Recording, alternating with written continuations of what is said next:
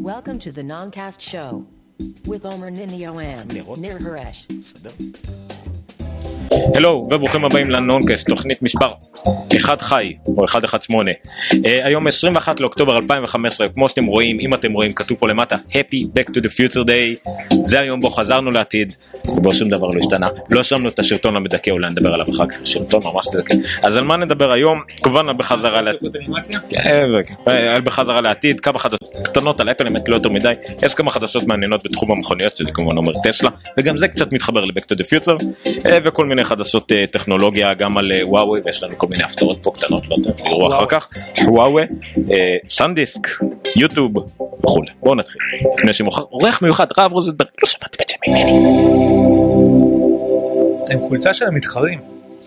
מה זה מתחרים? אני בטוח שהם נשארים מרים בלילה, רק כדי שלא ניקח להם את זה, כן, ATP, Accidental Tech Podcast, קחו את זה כהמלצה מראש, תקשיבו לזה, זה טוב. אז היום 21 לעשירי 2015. 21 לעשירי 2015. אתה יודע מה אין לנו? מה אין לנו? תמונה. לא משנה, שים לינק כלשהו, מה זה חזור? כן, התאריך הזה... אתה יכול לראות את העמוד הבא אצל גיקסטר, שמתי למעלה את ה... גם נכון. התאריך הזה הוא תאריך מאוד מיוחד, כיוון שבעשרת חזרה לעתיד 2, כשהם חזרו אל העתיד, זה התאריך שאליו הם חזרו. הסרט יצא לפני 30 שנה? לא, 80 ו... הסרט בחזרה לעתיד 2 יצא ב-89, לפני 26 שנים. בסדר, ולכן, אז כאילו מאז, אז קודם כל זה גירה דמיוננו, ותמיד רצינו לדעת אם ככה באמת ייראה העתיד, לפחות אני בתור ילד, ועכשיו כמובן שהגענו לתאריך הזה, אחרי שדרך אגב בכל השנים האחרונות היה את הסיבוב השנתי הקבוע לתאריך הזה, הם חזרו, לא, זה לא בדיוק התאריך הזה, אז השנה באמת הגענו לתאריך הנכון,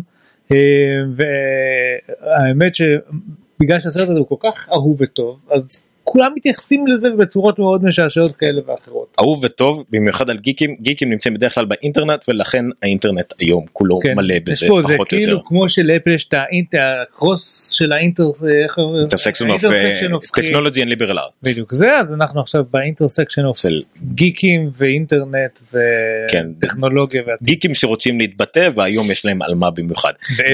יש לנו במיוחד כתב שטח מיוחד מהשטח, איך קוראים למקום? שכחתי, הילבלי, נכון? כן. מהילבלי, לא חושב שאמרו פעם, רב רוזנברג, בוא. שאגב, באופן מוזר, אתה יודע איפה הוא נמצא? הוא בעבר. הוא בעבר. מה השעה יש לך? השעה עכשיו 1:30 בצהריים. יפה, אז עוד שעתיים ומשהו, 4:29 כמדומני, מרטי ודוק אמורים לנחות אצלך. פה בסיליקון ואלי? כן, לא יודע, אף אחד לא אומר, הילבלי, אני לא יודע, אמרו פעם מתי זה, איפה זה בדיוק, באמת, אני לא יודע, זה כנראה איפה זה בקליפורניה. הוברבורדס עדיין אין, לצערנו. היי! לא, צד שני, אדוני, צד שני. מי? רגע. אני לא יודע, כאן. מה? נגיד אם אני רוצה להשתכל לרב, זה ככה, תגיד לי. כן, ככה. אתה ראית את האיסטר-אג זה נפלאים שיש בסרט הזה? נגיד ב... נורא חבר, אני אשחק עם הצבעים, חכו. לא, לא, זה תקרא, זה בדיחה גרועה, לא משנה. בחזרתית אחד, אז הוא הולך לקניון שם, לחנה של הקניון שקוראים לו טווין פיין, ואז הוא דורס את ה... זה בעבר, וזה הסינגל פיין, כן. בעבר, ואז קוראים סינגל, דה לון פיין קוראים לו. יש מלא מלא דברים כאלה. אבל העיקר נמצאים בשרט השני והשלישי, כי הם גם היו אחד המקרים הראשונים בהוליווד, שצילמו שני שרטי המשך ביחד. צילמו את 2 ו3 ביחד באותו זמן. ועוד אחד מהמקרים שהשתיים היה יותר. ומה ההפרש שהם יצאו? אחד אחרי השני? אני לא זוכר. לא, אני חושב ששניהם היו קיץ אחרי קיץ, אם אני לא טועה. הבנתי. לא היה, היום היו עושים את זה נגיד קריסמס קיץ או משהו כזה. כמו שאמרנו, אנחנו לא נמרח הרבה את הקטע של זה. אז מי שרואה ורואה על המשך, רואים את הכותרת של USA Today כפי שהייתה בשרט, והיום USA Today עשו מחווה, ובעצם הכותרת נמצא בדיוק. כל מיני, ואז גם אפשר להתמקד בכותרת. כמובן שהכותרת הראשית זה נער נקלע, youth jailed, ועם מרטי מקפליי, לא מרטי מקפליי, הבן של מרטי מקפליי נעצר ב-2015, אבל למטה יש כל מיני כותרות מעניינות כמו cholesterol may be cancer cure. יכול להיות שהכולסטרול זה התרופה לשרטן. יש שם בקטנות גם עוד כל מיני כותרות מעניינות. מה יש למטה? Three injured when mom rehydrated pizza slices. אוקיי, 3 פצועים שזה כן, יש שם את הקטע שפיצה ב3 שניות, אולי הדבר הכי מצער שעוד לא קרה נראה לי מבין כל הדברים. מישהו בפיד שלי פרסם היום שלפיצה יש איזה קופסה של 3 מגשי פיצה כמו מגירות, לפחות את זה יש. ראיתי את זה קודם לעומר. יש הרבה דברים, היה רעיון גם ב-The New Screen Savers, ראיינו את התסריטאי והמפיק של כל השלושה סרטים. אז הוא כן, הוא אמר, כאילו, מה הם חשבו על הדברים, נכון, דברים חשבו דברים קצת דמיוניים והכל, אז מאוד נחמדו דברים שלא היו קיימים, וגם לא היו אמורים להיות קיימים בתכלס, אבל רק בגלל שהם היו בסרט, אנשים רצו להמציא אותם, אם זה ההוברבורד, ואם זה הנעליים, ואם זה האדריד פיצה, כל מיני דברים כאלה שמיותרים לחלוטין, כנראה בכל מקרה בין אם יוקרים או לא, אבל זה עודד מאוד אנשים לעשות את זה, וזה נחמד, תמיד טוב לעודד את זה, תכף נראה עוד כמה קטעים. בוא נראה מה עוד יש לנו באג'נדה. בוא נראה גם גלריה של... איפה הם היום? איפה הם היום? אז מייקל ג'יי פוקס. מייקל ג'יי פוקס שנודע לי היום, אתמול נראה לי, שהוא בעצם היה, עוד בזמן שלו מהשרת הראשון, היה לו כבר פרקינסון, כבר גילו את זה. מה כבר אז? גם היום כשהוא בן 1200 כבר, הוא עדיין חצי נראה, הוא רואים שהוא בן 50, אבל הוא גם נראה עדיין בן 20. כן, קצת עצוב לראות. ודוק בראון, שתכלס התבגר ב-30 שנה, גם מגיל 50 לגיל 80 פחות או יותר, אז הוא עדיין נראה גם כן, הוא גם אז נראה בן 80. כאילו, כנראה שהם מתאימו. כן, זה כל מיני סיפורים עם השחקניות משנה, היא כאילו... טומפסון. הוא סוג של הבן גוריון האמריקאי כזה, אבל הוא עדיין חי. הוא המחשב, כאילו שבאמת נראה אותו דבר. אם תוכל טיפה להגביר את רב, תודה. כן, כל מיני דברים מספרים עליו שהוא האדם הכי נחמד היה לשאת, כאילו החנון הכי גדול, ביף טנן דווקא הוא היה כאילו החנבץ הכי נחמד וסלידי, אליזבת שו, לא, סליחה, קלודיה וולס מהשרת הראשון, אליזבת שו הייתה בשני, גם הוא מאוד נחמד, וגם עוד דבר יפה על השרת הזה, סתם, כרגע זה אמרתי מופלאים, כאילו מהשרת הראשון, שכולם אהבו להיות בשרת, כמה שחקנים שלא הגיעו לשרת הליגה השלישי, כאילו, כי הם לא יכלו, אבל כולם אהבו להיות בסרט. נהנו מהעשייה עצמה בעצם. כן. אנחנו רוצים לדבר יותר על הדברים המגניבים קצת יותר, אבל הנה, עיתונים עדיין, גם כן. אבל יש המון... אגב, רק דבר אחד, שעוד הייתי בלוס אנג'לס חודשיים, היינו ביוניברסל סטודיוס, הייתי איפה שיש את השעון. יפה, כן, אנחנו תכף נראה גם קטעים שזה עדיין קיים, עדיין עומד ועדיין מצלמים שם הדברים, זה מאוד נחמד. קטע שהשרט הזה, הרי צולם כמעט חודש שלם או יותר, צולם לפני שהחליטו לאפש אותו, עם אריק סטולץ במקום מייקל ג'יי פוקס, שחקן אחר לגמרי. יש עדיין קיימות שתינו צלמות מצולמות אחד לאחד, פשוט עם שחקן אחר לגמרי. זה נראה כאילו כמו מציאות אלטרנטיבית מטורפת. אז בין הדברים ששתפו את האינטרנט, ומקד עכשיו בכמה שרטונים ששתפו את האינטרנט. הרבה מהדברים שהיו בסרט, כמו נגיד Jaws 2 made you afraid to go. כן, אתה יכול לא, זה כמובן היה את השטיין המפורשת קריס תלת ממדי תוקף את מרטי מקפליי ברחובות 2015, אז זה כאילו איך הגענו לזו 19, וזה יפה כי זה גם צוחק על הוליווד שלא רואה כל מיני צ'וז וחמנים, הנכד של צ'וז כאילו צוות של קרישים קיצור, זה מגניב, וכל מיני יצרו המון דיונים על זה, על איזה צ'וז זה היה יותר טוב, אנשים שמתווכחים ברצינות, איזה צ'וז 9 היה בעצם משיב, וצ'וז 14 יחזב, והכל רק לפי האייקונים האלה שמי שעכשיו נמצא. מי היה במאי של צ'וז, היה באמת הבן של ספילברג, מקס ספילברג, כתוב בזה כאילו... זה חלק ממגמה שבה לקחו דברים שהיו ב... כאילו הסרט ניסה לדמיין את העתיד, ואז הגענו לעתיד, אז החברות או המוצרים שהסרט ניסה לדמיין אותם, כמחווה, הולכים ומנסים לממש את זה, אז פפסי, הוציאו את הבקבוקי, קוקה קולה, ניו פפסי, המיוחדים האלה שיש בסרט, היו המון דיבורים על הנעליים של נייק. נראה, יש פה עוד איזה קטע, אתה יכול להראות על... שמה? אנחנו במסמך כאילו? הנעליים של נייק, המון דברים היו... לא אותו תמירי, אחד למטה. איפה? לקסוס אוברבורד. אז הוברבורד כמובן היה הדבר שרצינו שיהיה לנו בעתיד, לקסוס הציג את הדבר הזה לפני כמה זמן, אבל... עכשיו זה, יש משהו מאחורי זה, אבל מי שעשו את ההוברבורד הזה, הוא נחשב ליותר מוצלחים מבין כולם, אני לא זוכר על איזה טכנולוגיה בניה, זה גם סוג של כיתוב מגנטי, אני לא זוכר בדיוק, אבל זה, לקסוס עשו את זה, לקסוס זה מבית טויוטה, ולטויוטה היה חלק חשוב בשרת... נכון, הטנדר השחור! עכשיו זה יותר מזה, כי קדחנו לעצמנו בשחל הזה בלימודי הקולנוע. הסצנה הראשונה, בשרט הראשון, כל השעונים, נכון, הכל מאוד מכני והכל, ואז בטלוויזיה, רואים כאילו איזה מהדורת חדשות כביכול, שזה אומר על איך מכוניות היפוניות השתלטו על ארצות הברית, זה בדיוק מה שקרה בשנות ה-80, זה נהיה הפחד של האמריקאים מהמזרח, וטויוטה הייתה השם אל המפלל לזה, גם בחדשות. הטויוטה קאמרי זה הרכב הכי נמכר בארצות הברית, עדיין. ובחזרה לעתיד באותו שרט הוא גם חוזר לעבר, וגם כן דוק צוחק עליו, נו בטח שזה התקלקל, זה מכונית יפנית, ואז הוא הסביר לו, לא, הכל עכשיו מיוצר ביפן. אז לטויוטה היא לוקחת, כמו פפסי וכדומה, גם לקחו מאוד בעלות כביכול על השרט הזה ועל המשמעות שלו, למרות שזה אמור להיות קונוטציה שלילית אנטי-אמריקאית. הוציאו עכשיו את הטנדר השחור, שמקפליי רוצה. יש לנו בדיוק. איפה? גם לזה. גם לזה? כן.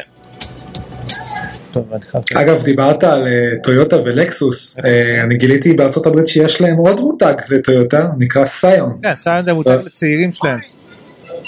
לא קראתו לפני, ועכשיו יש להם פה פרסומת חדשה לסיון עם ג'יימס פרנקו, משהו ממש מצחיק. אז זה גם כן, זה הפקה של טויוטה, זה לא באמת פרסומת. זה יותר שרטון תדמית, מתאר אותו זה בן אדם שאומר שהוא גדל על זה, והוא חלם להיות דוק בראון והכל, הוא באמת מדען, אין לו קשר ספציפית לטויוטה, אבל הוא פרזנטור. שימו לב, זה היה פריים בפריים כאילו, הכל בבינתיים זה כמעט פריים בפריים מהסרט. טויוטה מיראי, Fueled by the Future. כן, הוא לקח דגם דאנר, הנה קריסטופר לויד ומייקל ג'יי פוקס, ובמצבם נוכחי קצת כמובן עצוב להסתכל קצת עליהם. מייקל ג'יי פוקס אין מה לעשות, למרות שניסו לעדן את המצב שלו, אבל אין מה לעשות, וקריסטופר לויד שהוא כבר גם קצת קשיש. צוחקים צוחקים אם שתמשתם עליהם בפקס, אז קריסטופל אומר אני עדיין שלא איך פקס לשוכן שלי, הוא לא כדאי שתשקול מחדש את הנציגות שלך אם השוכן שלך משתמש בפקס, ואז הוא מציג אותם, אתה יכול לדלק, הוא מציג פשוט ומלהיב אותם והולך לבדוק להם את העתיד, מה כן יתממש, לא יתממש, הוא מציג להם כאילו מכונית שפועלת על הספה, זה קצת עשה ככה כדי, לא בדיוק עובדת על הספה, אפשר להוציא מימן, דלק מימני מהספה, ואז זה מכונית שפועלת על מימן, הוא בעצם מציג את הטויוטה מיראי, שזה מכונית פועלת על תאי דלק. טוב, בקיצור מה שמעניין פה זה שהיה טנדר שחור שהוא רצה בסרט. לא, המון פה משוחזר, אתה תראה שהם... לא, אבל גם טויוטה עצמם אגב, לא פה, זאת אומרת גם פה, אבל חוץ מזה את הטויוטה מיראי הזה שהוא הומאז' לסרט, הם כן הציגו אותו עכשיו בסרטוניות. טויוטה מיראי זה זה. זה טויוטה מיראי. הלו, סליחה, הטויוטה, הסנדר השחור. עם הלייסנס פלייט של אאוט אוף טיים, כמו הדלוריאן. כאילו, נראה, זה מכונית משפחתית מפגרת, כן, אבל בסדר. אבל היא פועלת מימן. הנה, ולוקח אותם לשיבוב. וזה שיבוב בעיר כמובן, אם לא תהם יבואו עכשיו ליד ה...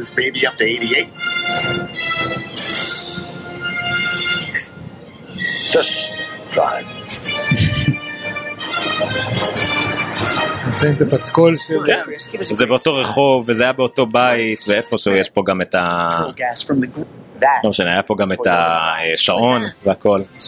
קיצור, נחמד מאוד. הטנדר, גם על הטנדר בקיצור היה קטע שלם שעושים. והיה לנו עוד משהו אחד להראות שבאמת מעניין. רגע, תתן לי עוד כמה קטנות ככה בכל זאת להראות. המשטרה הבריטית בסקוטלנד באיזשהו מקום התחילו להוציא פרסומים שאומרים שהיה נצפו זוג, אתה יודע דרך אגב למה זה 728 לדעתי? שעון אנגליה? כנראה, זה 428 לדעתי של שם. שיש דיווחים על איזה רכב מוזר שנחת ופתאום מהאוויר ויצאו ממנו איזה איש מבוגר וכל מיני כאלה וילד בן 17, כל מיני דיווחים שהם פרסמו ממש כאילו בטוויטר של תחנת המשטרה.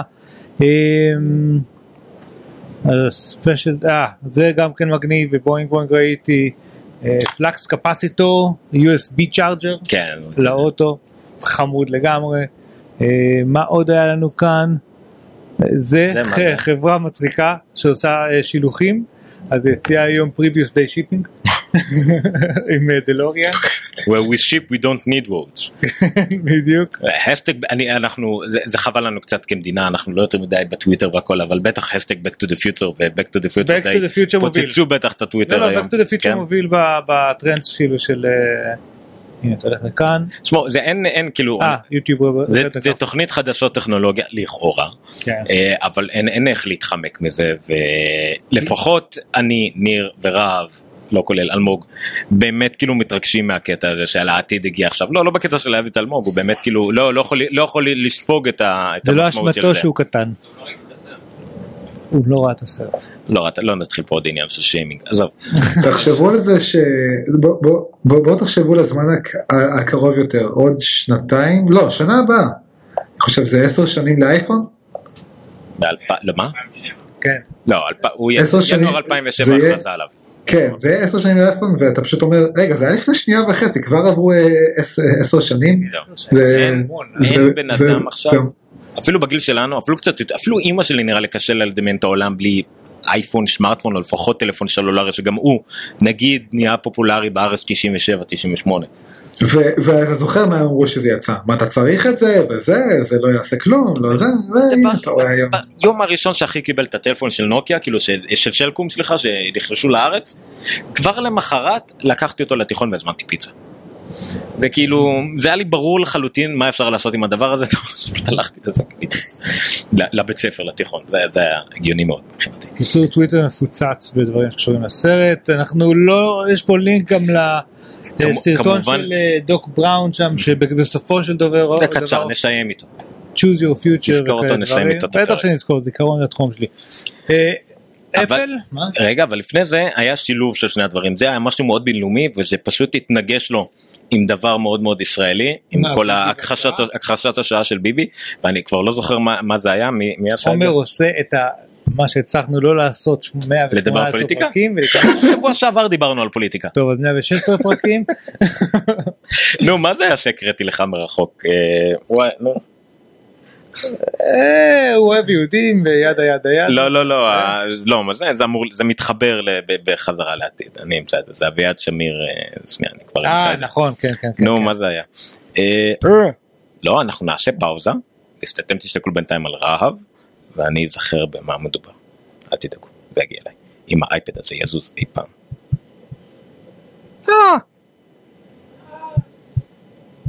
תגיד משהו. הנה יאב רהב נו באמת, מה יהיה נראה? אנחנו קוראים 20 פרקים בקטע הזה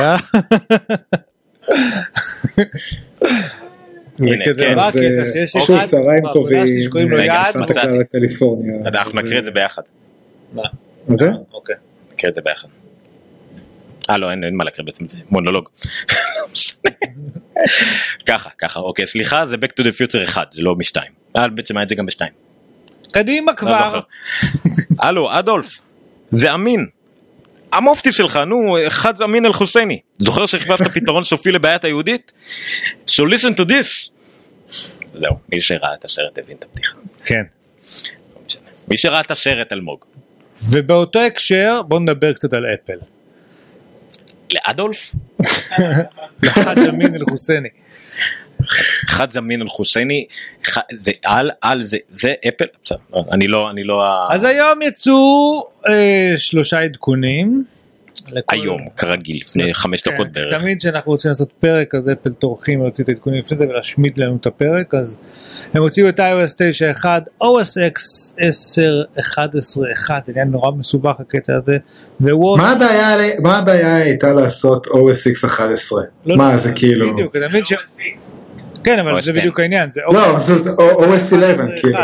יש פה את המילה 10, 3 פעמים. אל תגיד, ניפגש עוד כמה שנים שזה Windows 10 4.5, זה יגיע לזה, אל תדאג. כן. אז בכל אופן, מה ש... ו-WatchOS 2.0.1 הביאו בעיקר כל מיני אמוג'ים, 150 כאלה, עם יוניקורן וטאקו ומידל פינגר. שצריך לצנזר את זה. רק אני מבין את מה שהוא אמר זה בסדר המודי של טאקו זה מאוד חשוב בארצות הברית אם אני לא טועה רעב לא? את האמת אני לא כזה חסיד שלא אוכל מקסיקני ולא אכלתי פה אפילו פעם אחת בצ'יפוטלה ברמה כזאת סדרו קצת את לייב פוטוז ואני חושב שאחד הדברים גם רב וגם אני התלהבנו מהם קצת, זה הקטע שהם עשו upgrade מיוחד לאוטלוק, לא לאוטלוק, לכל לאופיס 2016. אופיס 2016 של מייקרוסופט, כשבמקביל באותו זמן מייקרוסופט מוציאים עדכון לאופיס 2016, שמשלם upgrade מהקרוסופט שלהם. סליחה, אם אפשר שנייה להתעכב על זה, העדכון הגדול לאופיס יצא כבר בסוף השבוע, והוא עדיין לא פתר את הבעיה למי שהתקן לאל קפיטן, אפליקציות היו קורסות וקופות וכל הבלגן, וכאיש הייתי שיש לו פה לא מעט יוזרים עם מק, למזלי גיליתי את זה על אחד, ואמרתי לכל החיים, תשדרגו עדיין, את האמת אחרי שאני אסיים איתכם, אני אראה איך זה עובד. טוב, אתה keep us posted מה שנקרא. ביום יום תכלס אני משתמש במק מיני בעבודה ובמק, המק מה זה? מק פרו? מקבוק פרו בבית ושניהם with 13-inch retina display, כן, ובשניהם יש לי את האופיס 2016. טוב, זהו, בקיצור, חשוב לי לציין, עדיין לא טוב בחיברית, עדיין לא תומכת. אני מחפש כל פעם דרכים מקוריות להגיד את זה בפייסבוק לעוד אנשים. אתה יודע, אבל אני עכשיו אציין. לא, השאלה אבל אם יש מספיק קהל בארץ של מקיסטים בשביל שמייקרוסופט אשכרה יתאמצו. יש מיליארד ערבים. יש מיליארד ערבים, זו אותה בעיה בדיוק גם לערבים. הבנתי. פתאום אתה חבר שלהם, נכון. פתאום אתה חבר שלהם, כשהם עולים לך באוטובוס אתה יורד.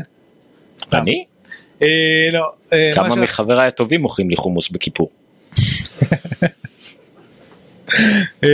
אוי, אתה צריך להתאים את המחשב, יש לך עוד 25%, זה מלא זמן. כן, אבל אני חי רק בין 20-80, כי זה מה שאילון מאסק אמר. מה שמוזר פה זה זה כאילו מייקרוסופט מוציאים מלא עדכונים לאופיס למק ברמה יותר היסטרית מעדכונים לווינדאוס ברצינות, וזה היה נראה כאילו, אני תמיד חשבתי שהבעיה היא שמייקרוסופט, שהיא לא עשתה התאמה נכונה לאל קפיטן, וזה נראה שדווקא זה משהו שאפל ומייקרוסופט היו צריכות לעבוד עליו ביחד בשביל לפתור את זה, וזה כתוב אשכרה במה השתנה ומה חודש, שיש פה תמיכה ותיקון לאופיס שלנו. רגע רב, אם כבר מדברים על אפל ואתה IT כזה, אז רציתי לשאול אותך, כזה עדכוני ווינדאוס 10 גם אצלך לוקחים שעות? לא, ממש לא. יש לי כרגע בארגון 3 מחשבים על 10, אנשים עדיין חוששים, אני נותן להם את החופש. לא, אבל בתוך ווינדאוס 10 זמן עדכונים. הזמן עדכון. לא, אני אומר מהניסיון שלי, אני נותן טיפה רקע. אז לי יש בארגון, כולל אותי, 3 מחשבי ווינדאוס 10, כולם עם SSD, עובד נהדר. אז אני לא יודע, אין לנו עדיין מחשבים hard disk רגיל, בינתיים אין לי שום בעיה. אני מהניסיון שלי, זה מינדוס 10 על מכונה וירטואלית, אמנם גם SSD והכל, זה בערך כאילו כמו שהפוך ממה שאמרו להיות בטעינה, זה נגיד העדכון לוקח משהו כמו שעתיים, אבל מהדקה הראשונה עד שעה 58 זה מופיע לי 1%, ואז 100% נגמר זה ביי.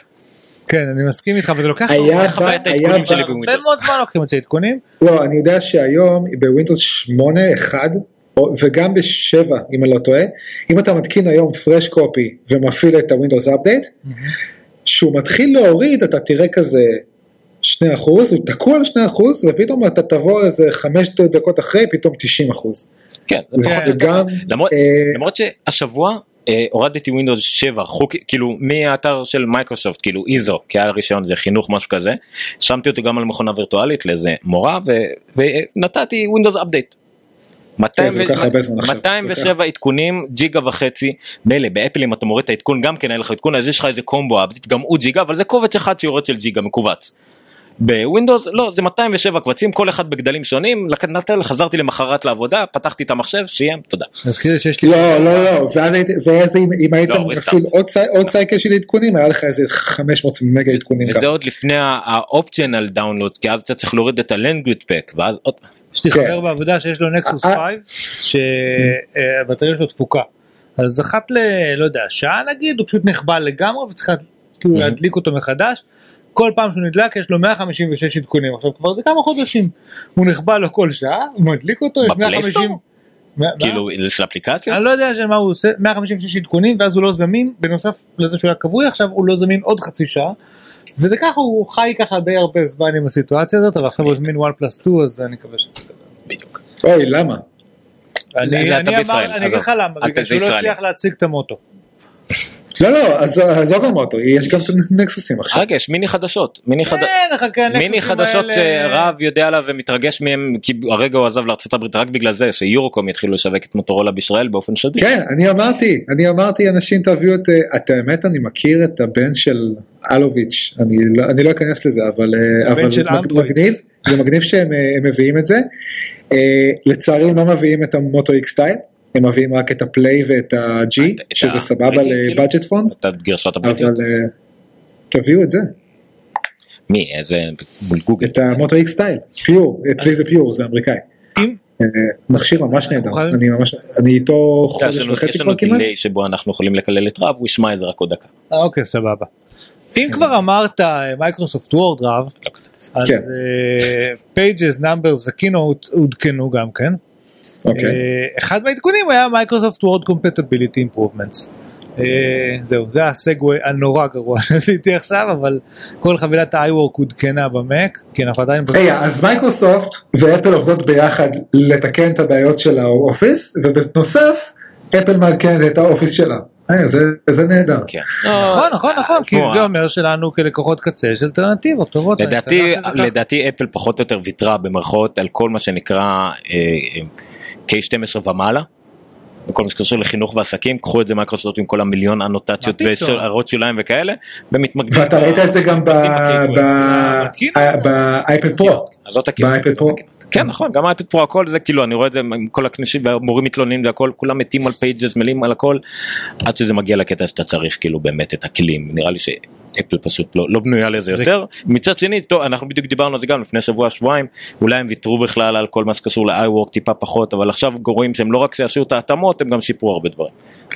אבל, ואם נוסיף צד שלישי, גוגל עכשיו מנסה לתת למייקרוסופט בראש עם הקטע של האופיס 365, אומרות בואו תעברו אלינו לגוגל אפס for business או for work, איך שלא קוראים לזה, ואנחנו נשלם לכם את מה שנשאר לכם לשלם למייקרוסופט. אני חושב שהבעיה אבל של גוגל שהיא עדיין לא הבינה, אנשים עדיין אוהבים דסקטופ אפס. וזה משהו של גוגל אין, גוגל הכל מבוסס זה דיון שצריך לשאול אותו, זאת אומרת בהרבה דברים אתה ויתרת על זה, ומה שאני חושב זה לא שהם אוהבים דסקטופ אפס כמו שפשוט הווב אפס של גוגל דוקס עדיין לא מספיק טובים, ממש לא, הם רחוקים שנות אור ממייקרוסופט, ואני חושב שגם אם לאפל היה משהו, אפל הייתה עושה את זה הרבה יותר טוב. לאפל יש iWork בקלאוד, והוא עובד נהדר. כן, אני אנסה אותו מתישהו. לא, הוא עובד נהדר, והוא עובד גם בעברית כבר כמה חודשים, יותר משנה, אבל לגוגל עדיין, השד יודע למה, יש להם יתרון בלתי ניתן להכחשה בשיט, כאילו, קולובוריישן, אין על זה. אין, לא יעזור כלום מה שהאופיס 365 מהשעות, iWork בכלל, iWork, יש קולובריישן, בטח, אתה עורך, שומר, ואז הוא יכול לערוך את אותו משמח ולשמור, ואז אתה יכול לערוך, קיצור, לזה לגוגל אין תחרות. אתה יודע למה בגוגל יש את הקולובריישן? בגלל גוגל ווייב. שוב, נכון, זה והם קנו וחישלו עוד כמה חברות בדרך, נכון. היה ווייב והיה באז. כן, באז. בקיצור, דרך אגב, המלחמה הזאת בין מייקרוסופט לגוגל קורית גם עכשיו בארץ. אני יכול להגיד שאנחנו ועוד כל החברות מאוד קידמנו את גוגל כתחליף לעובדה שאין לאפל כלים מיוחדים לזה, כל מיני לגוגל אפס ולבתי ספר וארגונים כמויות גדולות וגוגל דוקס והכל, ועכשיו מייקרוסופט מתחילה אחרי שהם הוציאו עכשיו את הכל בעברית, הוא יותר חופרת לאנשי החינוך והיא מאוד חזקה. כמעט הכל בעברית הם הוציאו, רק שכחו איזה קטע אחד. כן, כל האפליקציות למק. אבל כאילו חופרים לכולם, תעברו להם מממשים אופיס 365 במחירים, יש תחרות מאוד עיקשת, אבל גוגל בטח יובילו בכל מה שקשור לו, או אמרג'ן מרקט, או כל מיני שווקים חדשים וכאלה שמוששנן, אבל מייקרוסופט פשוט כל כך, עם התפריים שלה, תפריים. מה שזה לא יהיה, כאילו בקישים ובכל הראשי חינוך והשקים בארץ. שימו לב איזה שורה, סימנתי פה באחד העדכונים של המק, full bi-directional support for Arabic and Hebrew. באיזה תוכנה? בקינות, אבל בכולם, זאת אומרת, גם פה בקינות, הרי יש את המייקרוסופט ספורט קומפטביליטי, בקיצור קינות זה הסם שיכול להכניס אותך בקלות לתוך החבילה הזאת של iWalk ובכלל של אפל. בדיוק, ונאמבר זה שיכול לגמול אותך. גם דיברת על מייקרוסופט, חבל שלא הייתי איתכם בשבוע שעבר, דברים טובים מתחילים לקרוא במייקרוסופט, ובתחום העסקי הם תמיד היו בראש, ועכשיו אנחנו רואים את זה שזה הולך להגיע לאט לאט לקונסומר, זה אני צופה עתיד דווקא די ורוד למייקרוסופט בשנים הקרובות. דברים טובים קורים שם. אני אומר את זה כבר כמה חודשים גם כן, ואני חושב שאחד מהדברים שאני הכי אוהב שם, זה באמת שהכל מחובר לאסטרטגיה אחת גדולה, שסעתי נדלה דיבר עליה לפני שנה, ומה שהיה בבילד מחובר אליה, ומה שהיה בדיווייסס איבנט מחובר אליה, ומה שאנחנו רואים באופיס 365 מחובר אליה, הכל מתחבר למהלך אחד מאוד מאוד גדול ורחב שמייקרוסופט עושים, של להביא דיבלופרס ולהביא יוזרס, ואז שיהיה לך יוזרס, אז הדיבלופרס יבוא עוד יותר, ואז שיהיה לך דיבלופרס והם יצאו אפליקציות, אז היוזרס יבוא עוד יותר, ולהציג את הפלטפורם, ואז ווינדוס 10 הם עושים קרוס פלטפורם, ועדכונים חינם, והכל כדי שהפלטפורמה עצמה תהיה מספיק רחבה ונפוצה. אתה רואה את הדבר הזה קורה כל הזמן, הם מאוד עקביים, הם מאוד ממוקדים, ואני באמת מסכים איתך שקוראים דברים טובים במייקרוסופט, חלק מה... אני אפילו... דרך אגב מתבטאת באמת בזה, שחשוב להם מאוד שאופיס 365, סליחה, אופיס 2016 יעבוד כמו שצריך במק, כי זה חלק מהאסטרטגיה הזאת. הם רוצים להגיע אליך, איפה שלא תהיה, תישאר על אופיס. ואם אפל משתפת איתם פעולה שזה יקרה, אז זה סימן טוב. אני אפילו אוסיף, אני אגיד לך שאחרי האירוע האחרון של מייקרוסופט שהיה בניו יורק, היו לי second thoughts על המוטו. אמרתי, אני יודע שהלומי 950 אקסל לא הולכים למכור בהמונים, אבל איך אומרים, זה חלק מהתוכנית, הם יודעים, הם מתחילים פה איזה משהו, אולי עוד שנה, אולי עוד שנתיים, הנתח שוק לא יגדל בהרבה, בטח לא מול אפל ובטח לא מול גוגל, אבל הוא יגדל, והלומי, ובכלל כל הדוק הזה שהיה להם עם ה-USB-C, זה מאוד עשה לי את זה, ואני אומר לעצמי, קניתי שוב אנדרואיד, כמו שבזמנו מהאייפון 3GS עברתי לאייפון 4, כי iOS בזמנו הייתה בשבילי ברירת מחדל, למרות שהיא כבר טיפה שעממה אותי, ורציתי לחדש משהו, אז פה אני מרגיש שלקחתי עוד פעם, כי אנדרואיד היא ברירת המחדל שלי, ויכול להיות ששנה הבאה אני סוף סוף אעשה את המעבר לווינדוס פון, ואני אומר את זה בלב שלם, ובלי לחשוב פעמיים, יש פה משהו טוב שקורה, אני מקווה שזה מגמה שהיא, תמשיך. כן. סתם כי קירור נוזלי עושה לך את זה. אה? סתם כי קירור נוזלי עושה לך את זה. אוי, זה גם אחת הסיבה שאני לא מתקרב לטלפונים עם סנאפדרגון 810. אני גם לא מאמין שהקירור הנוזלי יעזור לזה. אז שנה הבאה אולי. מייקרוסופט תחכו לי, אולי אני מגיע. עוד משהו שקשור גם לרב וגם אני חושב דרך אגב שאם להשלים את התמונה, האופיס 2016 הפוזישנינג שלו אצל אפל לפחות הוא באמת נושא האנטרפרייז, הוא לחברות ולארגונים ויותר כאלה, כמו שאמרת, פחות K-12 ויותר חברות, וזה מוביל אותנו ל-IBM שהוציאו מה זה, סקר או נתונים, אני לא יודע איזשהו דיווח כלשהו על זה שרק 5% ממשתמשי המק של IBM צריכים helpdesk support לעומת 40% של ה-PC users. זה כן, זה היה דרך אגב, הם הודיעו על זה ב-Jump Nation User Conference, למה אני רואה את זה כ-Jump, זה החברה מספר אחת בעולם בדיפלומנט של מקים ואייפדים ואייפונים ב-MDMים לחברות והכל, הם עושים את כל הבתי שפר, הם הנבחרים של אפל וכל הדברים האלה, זה פשוט החברה שאנחנו דובים איתה מאוד צמוד, וזה פרסום בכלל לא סמוי, עכשיו המון עיריית תל אביב, חתמה על חוזים למאות אייפדים, אלפי אייפדים בעצם בתמיכה, כל הדברים האלה כאילו, אז זה נהיו כלים מאוד חזקים, ו-IBM הלכה שמה לארצות, ולהודיע על דברים כאלה למשל. ואפל עושה פנטריישן מאוד גדול ל-IBM, לאחרונה איזה 200,000, מה זה, מקים? 100 ומשהו אלף בינתיים. זהו? 200 ומשהו אלף. מכשירי אפל, לא מחשבים, 120,000 מכשירי אפל. לא, אבל זה לא טלפונים רק. לא, הכל, טלפונים, מחשבים, אפלים, כל ביחד 120,000 מכשירי אפל. שוב, לכל IBM יש 400,000-500,000 עובדים, אז זה אחוז בהחלט גדול. בסוף נגלה ש-IBM מכרה את המחלקה הפרטית שלה וגם השרתים לנובו רק בגלל הדברים האלה.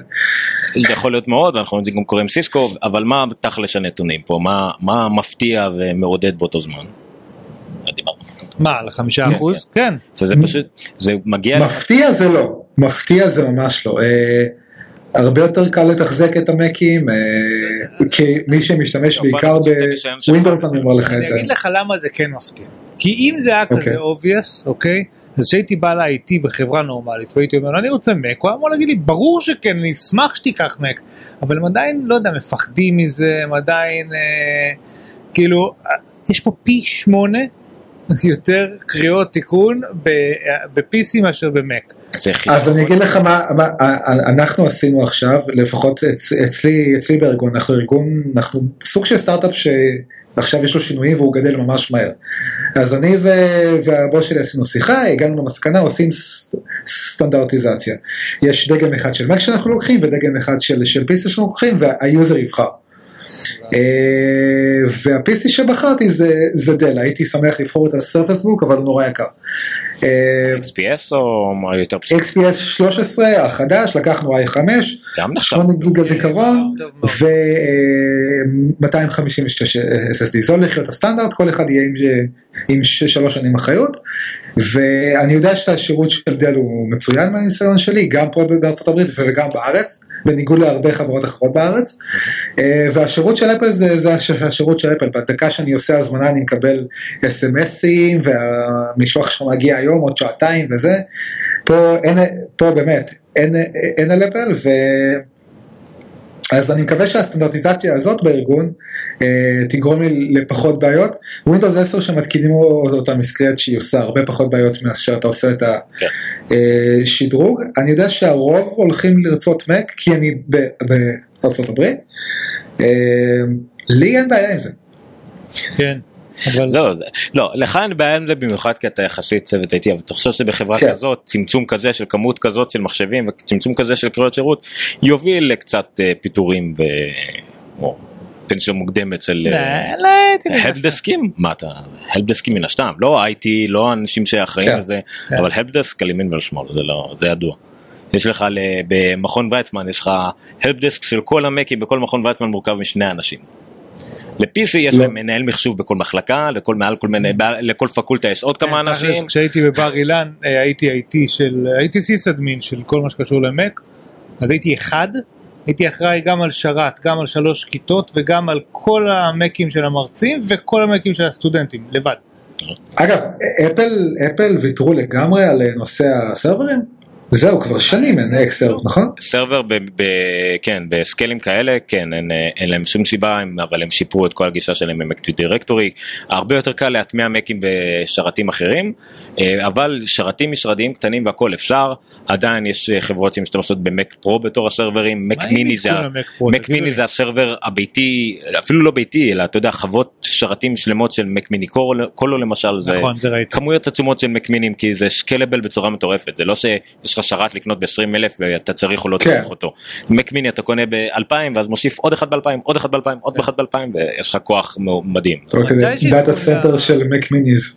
מק מיני קולו, תסתכל תמונות שלהם, הם קמו ב-2006 כשיצא מק מיני הראשון, 2005, הם קמו חברה, ועכשיו יש להם פשוט חוות שרתים, פשוט חוות שרתים מלאים במק מיני מה אחד על השני, ואתה מכניס 4 מק מיני ל-U1 כאילו, מק מיני קולו.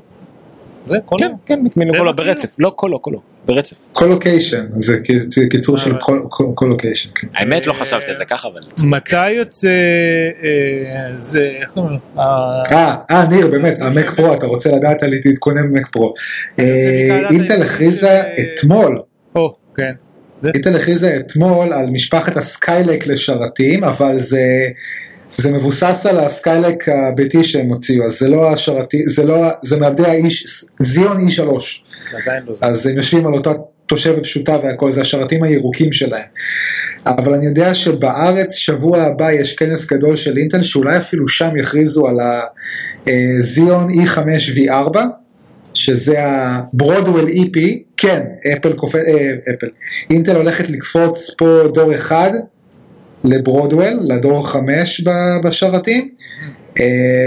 זה דבר נפוץ בזיונים, לא? כן, לא, זה אומר שכבר אין סיכרוניזציה של הביתי והעסקי דאטה סנטר שלהם. זה הולך לשבת על אותם הצ'יפסטים הקיימים היום, אז ככה שלא יהיה שדרוגים ברמת הלוחותיהם ודברים כאלה, אבל כמו שאפל עשתה עם הדור השני, היא לקחה את ה-V2 ועשתה את המק פרו עם ה-V3, אז פה היא דילגה סליחה, מההתחלה. היא דילגה על ה-E5 הראשונים ועשתה את המק פרו עם ה-V2, עם ה-E5 V2, אז פה היא דילגה על ה-V3 והיא תעשה אותו כנראה עם ה-V4, שכבר יהיה עם ה-DDR4, ואולי אפילו Thunderbird 3. מתי מגיע V4? אז אני קראתי באיזה אתר אחד שכנראה העדכון למק פרו יצא בתחילת 2016, כי המעבדים של אינטל הולכים לצאת, אינטל גם דיברה על זה ב-IDF 2015 לפני חודש וחצי, שהברודוול EP, הזיון E5 V4, יצאו בסוף השנה, שזה בחודשיים הקרובים. סליחה על הסינית למי שלא יודע. אני מחכה, יאללה, דואל 5K דיספליי וכל מיני דברים. לא, אבל אתה יודע שזה עכשיו... סוף סוף אקסטרנל אפל סינימה.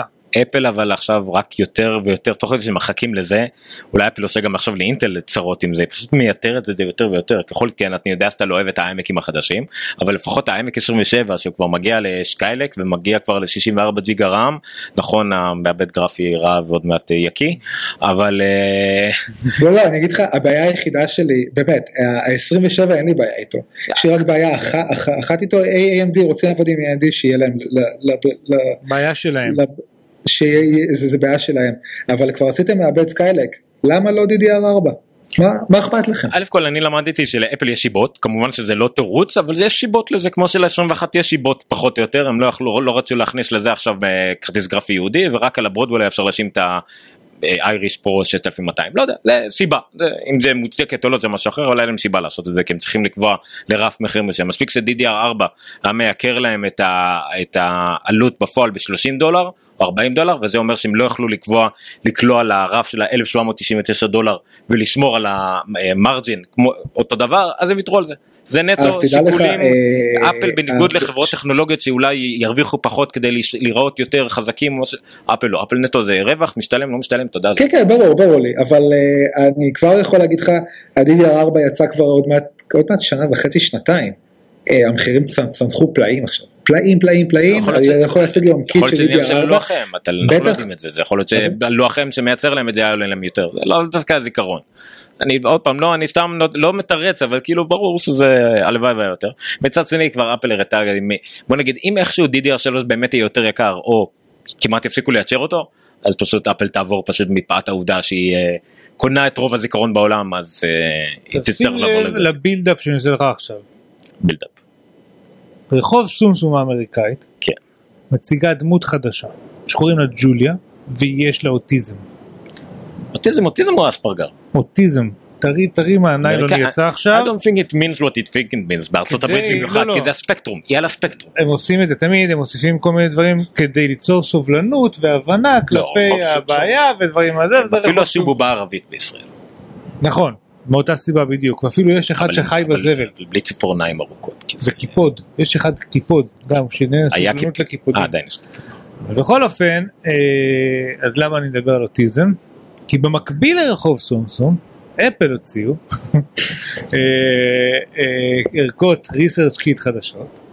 ריסרצ' קיט נותן ערכות למחקרים רפואיים שהכריזו עליהם, מתי זה היה, אני כבר לא זוכר, ב-WWDC כלשהו, שמאפשרות פלטפורמות לביצוע מחקרים רפואיים על ידי זה שהם פשוט יש מאגר אדיר שמשתמשי אייפון ואני יכול עכשיו להפיץ להם את זה די בקלות, אז ערכות חדשות לאפילפסיה ומלנומה ואוטיזם, גם אלה ושיתופי פעולה שלהם עם מכוני מחקר הכי טובים שיש בעולם. מה זה אומר למעשה? זה אומר שה האוניברסיטאות האלה או המכוני מחקר האלה יכולים להשתמש בכלים שיש לאייפון להציע כדי ליצור אפליקציות, אפליקציות או דברים שמתחברים ל-Health, לאפליקציית בריאות של אפל, ונותנים לנחקרים, מושאי מחקר, שנרשמים מראש, כלומר זה לא זה משהו פומבי יותר מדי, אתה צריך להירשם מראש, יש לך את אחד מהדברים שהם בוחנים, ובעצם להשתתף במחקר. אם פעם להשתתף מחקר, היה לשלוח תפשים, לבוא לבדיקות, לבוא לזה, נמדוד אותך ככה, נמדוד אותך ככה, וזה הכל היה גם מחוץ, אנשים צריכים לפעול במיוחד, אז עכשיו הכל אפשר לעשות דרך האפליקציה באייפון, עם הרבה דברים, אני לא נכנסתי לעומק, אבל למשל המלנומה, מה שמקשים מאנשים במלנומה, שזה יחסית יותר פתוח לציבור, כל מי שיש לו שוק של רגישות לאור, או משהו שהוא חושש, יכול להשתתף במחקר הזה, ומה שמבקשים לך, זה פחות או יותר לצלם את הנקודות חן ושומות ואת הכל, והם אוספים, על פי זה בעצם נתונים סטטיסטיים עצומים, הגדלים שונים. מאגר עצום של מידע. זה אחד הדברים הכי חשובים שיש למחקר של שרטן האור ומלנומות ודברים כאלה, זה הכי חשוב להם, כי זה, העניינים האלה, זה נטו סטטיסטיקה, שמלמדים אותנו בפרשמות, זה חייב להיות לא סימטרי ומעל גודל כזה, זה הכל שמלמדים מסטטיסטיקה, כמובן זה בשילוב של ביולוגיה ורפואה, אבל זה הרבה מזה הם יכולים רק להשיג סטטיסטיקות כדי לחסוך כמה שפחות על כל נקודת חן, אנחנו פעם זה היה ככה, כל נקודת חן חשודה, יאללה, חותכים, מוציאים, לוקחים לזה, מנסים להימנע מכמה שפחות, אז זה דוגמה אחת, וכמובן שאוטיזם זה דברים יותר גדולים מאיתנו לדבר על זה, וזה מאוד חשוב, זה לא מצריך כמעט מאף אחד שום דבר מיוחד, במקרים כמו אסתמה במנהטן, אז היית צריך ללכת לקבל מהם מכשיר שמודד ומתחבר לאייפון, ואז הם מודדים את זיהום אוויר בכל מיני מקומות במנהטן, אז אפל, וזה דברים עם פחות מ-0% רווחיות אמיתית לאפל, חוץ מהעובדה שזה כאילו מקדם את האייפון ואת מותגי האייפון ואת הכל, זה כמעט נטו לא פילנטרופיה, אסור להשתמש במילה פילנטרופיה באפל, כי תמיד צועקים עליך, אז יש בזה מיני עניין. בפרס ריליס להם יש עובר, זה בסדר. יש שיתופי פעולה נגיד על המלנומה עם אורגון הלס אנד סיינס יוניברסיטי, ועל האפילפסיה עם לא זוכר ג'ון הופקינס, ובאוטיזם זה עם דיוק יוניברסיטי, ועובדים באמת עם המכוני מחקר המובילים בתחומים האלה בכל העולם. מקומות של עולם לא יהיה לכם כסף ללמוד בהם. זה נכון. זה הגדרה כללית. אם היה לכם כסף, אני לא הייתם עכשיו שומעים אותנו. וזה שוב פעם, אז פרויקט מבורך מאוד. לדעתי, עוד טרם הבנו, או אנחנו נראה את התוצאות, כאילו, אנחנו עוד לא מרגישים את זה, אני חושב שבזמנו התראינו כל מיני רופאים וכאלה שאמרו שמה שמצליחים לאסוף הוא ב-24 שעות של מחקר, או משהו כזה, לוקח להם חודשים בדרך כלל, בדרך הסטנדרטית שהם עשו את המחקרים עד היום. מאז שהם הכריזו על זה, כאילו, תוך כדי, זה היה, כן, זה היה באירוע שעשינו עם ניב ורון, מאז עוד למדנו עוד ועוד על האפל וואץ ומה שיכול לעשות, וכל התחום של wearables מדידים התקדמו, וזה כמובן עוד המון נתונים שיכולים להיכנס לזה. אוקיי, עוד מחדשות אפל עכשיו ממש בקטנות, אפל TV, טים קוק היה בכנס של וול סטריט ג'ורנל, מה שהיה פעם די-קונפרנס וכדומה, היה שם כמה דברים מעניינים, הדבר הכי פרקטי שהוא אמר, זה שאפל TV שבוע הבא מתחילות ההזמנות והמשלוחים, זאת אומרת אם אני לא תהיה הזמנות ביום שני, משלוחים לקראת סוף השבוע שאחר כך, באותו כנס הוא אמר, אני כבר לא זוכר משהו, על האפל וואץ המחירות רק השתפרו מרבעון לרבעון, בסדר, לא בדיוק משהו מדויק, ולגבי המכוניות שניסו לתחקר אותו ולמשחות לו את המיץ לגבי אפל ותחום המכוניות, הוא פחות או יותר התמקד רק שהחוויית משתמש ברכב והדשבורד והכל, שיהיה כמה שיותר דומה לאייפון מבחינת המשתמשים, הוא היה נורא רקד מסביב לזה, לא משהו מכונית אוטונומית. הוא אמר איזשהו משפט כזה, שתעשיית הרכב באופן כללי, היא מתקרבת לאיזשהו זעזוע מאוד גדול, או לשינוי מאוד דרמטי, אבל אפשר, כל אחד יכול לקחת את המשפט העמום הזה לאן שהוא רוצה. יש. טסלה מודל 3. כן. אנחנו, יש לנו מדור רכב עוד מעט, ונדבר על זה כמובן גם בהמשך לזה. עוד דבר... אפל TV, למה אין 4K? למה? כי רק לא אומר יש טלוויזיה כזאת. והוא לא מספיק. אם אני לא טועה, זה היה לגמרי נטו, אני לא יודע אם ה-A8, 4K, לא יודע, היה להם איזו שיבה טכנית לא הגיונית, זה פשוט יותר השיבה הכי טובה, היא פשוט חכו לאפל TV הבא. זה נראה לי, זה... כרגע, סטטיסטית, אין שום צורך ב-4K. אלא אם כן זה מכשיר לחמש שנים, אבל זה מכשיר ב$150 תקנה שנה בעוד אחד. או שזה גם באמת האמירה שלהם, ה-4K עדיין לא באמת כאן, עוד קצת. כן, כי שים לב, גם אמזון פייר טיווי 4K וגם הרוקו 4K, למרות שהרוקו זה 60 פריים לשנייה, שניהם עדיין לא UHD HDR, הם עדיין לא תומכים בתקן האמיתי של 4K שיהיה גם HDR, Dynamic Range ותמונה, מה שבאמת היא עתיד, גם הטלוויזיה שלי נורא בוסרית ועוד 4-5 שנים לא תהיה רלוונטית, תהיה כמו שהיום אנחנו מסתכלים על HD רדיו נגיד או משהו כזה, אז זה עדיין יפה וטוב ורואים HD אבל זה לא זה, זה אין ספק, אבל דלת שרה בשעתה. לפני שנמשיך ללוז המתוכנן שלנו, נעשה פאוזה קטנה עם חדשות טריות. אלמוג, למרות שאתם לא רואים אותו ולא שומעים אותו, למרות שאתה יכול לצעוק רגע אלמוג. יפה, זה אלמוג. היה היום במשיבת עיתונאים של וואוי. וואוי אמרנו את זה גם בסקירה שעשיתי על הפי 8 וגם עוד לפני כן, היה כן, הוא רומז אלמוג שעליי. כן. אז אל תעשה ככה. קיצור, אז וואו, לא שעוד, כן, אבל אתה באמת יכול לנוח, כי עדיין רואים אותך גם בצד, אולי עשינו שעת אחרת. anyway, בואו נגיע לעניין, כי זה, אז וואו, לא שעוד נכנסים מאוד מאוד חזק בארץ, ומנסים להשתלט פה על כמה שיותר מהשוק, שאני קורא לזה, לא קורא לזה, לא אני, בערך מהמקום 3 ומטה, הכוונה יש לי על כל מקום 3 ומטה, כי אין מקום בארץ ויותר מדי מקום 4, 5 ו6, אחרי אפל וסמסונג, והם בהחלט בדרך הנכונה, העלינו בפייסבוק פוסטים תמונות מאוד נחמד, שוואו חתמו שיתוף פעולה עם מכבי תל אביב, על $1,000,000 לשנה הקרובה, תמורת שמל על המכנס, וכמובן השתתפות באירועים, וענידה של שעונים וטלפונים וכדומה, אז היום היה מסיבת עיתונאים נוספת, והיום וואו השיקה בישראל 2 מוצרים, גם שם זה אירוע אופנה בשילוב עם תצוגת אופנה בסוף שאלמוג נשאר והקו ויש לנו צילומים, הוא גם משתתף בתצוגת אופנה. אם אפשר להוסיף משהו קטן, דגמן מעיל של ברברי רב מהקולון נפטר. אם אפשר להוסיף משהו קטן, הם לא דיברו על המכשיר הכי חשוב, נכון, כי שוב הם קבלנים, הם לא דיברו על ה6P, זה שוק של קבלנות ואין להם כאילו שליטה אם זה יהיה בארץ או לא, כאילו מבחינתם. זה יהיה, אבל השאלה תוך כמה זמן. זה יהיה אם נקסוס יהיה, להם אין שליטה אם ה6P יהיה או לא יהיה בארץ. לא, ה5X, רונלייט היבואנים של LG כבר אמרו, הוא מגיע, בחודש הבא. תאר להם, כאילו זה תלוי בהם בכלל. לא, זה לפי היצרן, כן, זה לא לפי... זה השתנה, זה הדור הראשון שזה קורה בו. זה לא לפי גוגל, לא נכון, גם בנקסוס 5 המקורי וב4 רונלייט הביאו אותו בעצמם, וזה היה דרך LG, זה לא היה דרך... אני מתנצל על בורותי, אני לא ידעתי, חשבתי שזה סמסונג. אגב, גם באתר של וואוי ארצות הברית אתה יכול לקנות את ה6P ישירות מהאתר של וואוי. יפה מאוד, שזה דרך אגב המכשיר הראשון של וואוי שנמכר בארצות הברית, אם ככה וואוי, כן, והולך להיות המכשיר הכי מצליח שלהם לפי דעתי. וואו, אשור לה, עד עכשיו לא היה לה, סיבוכים אמריקאים סינים לא יכלה למכור שום דבר בארצות הברית, כן. והאמת שגם היבואן של וואו בארץ רמז את זה, משיבות אותם הקודמת שאני הייתי בה, ששאלו אותו מה קורה עם השוק האמריקאי, אמרו, חכו, יהיו דברים גדולים, אז הנה, ה6P זה הדבר הגדול, בדיעבד אנחנו יודעים שיודע דברים שאנחנו לא יודעים. אפילו דבר ג'חמיו לא, ממש ג'חמיו לא. זה יפה, אז ה6P הוא גם יהיה, שוב, הדרישת רגל של וואו בארצות הברית זה מאוד חשוב, וגם בארץ הם אנשים להשתלט מאוד יפה, אז הם הציגו שני דברים היום, אני אחד ציפיתי במיוחד, השני זה כאילו קובונוס, זה הוואו מייט S, איפה זה? כאן.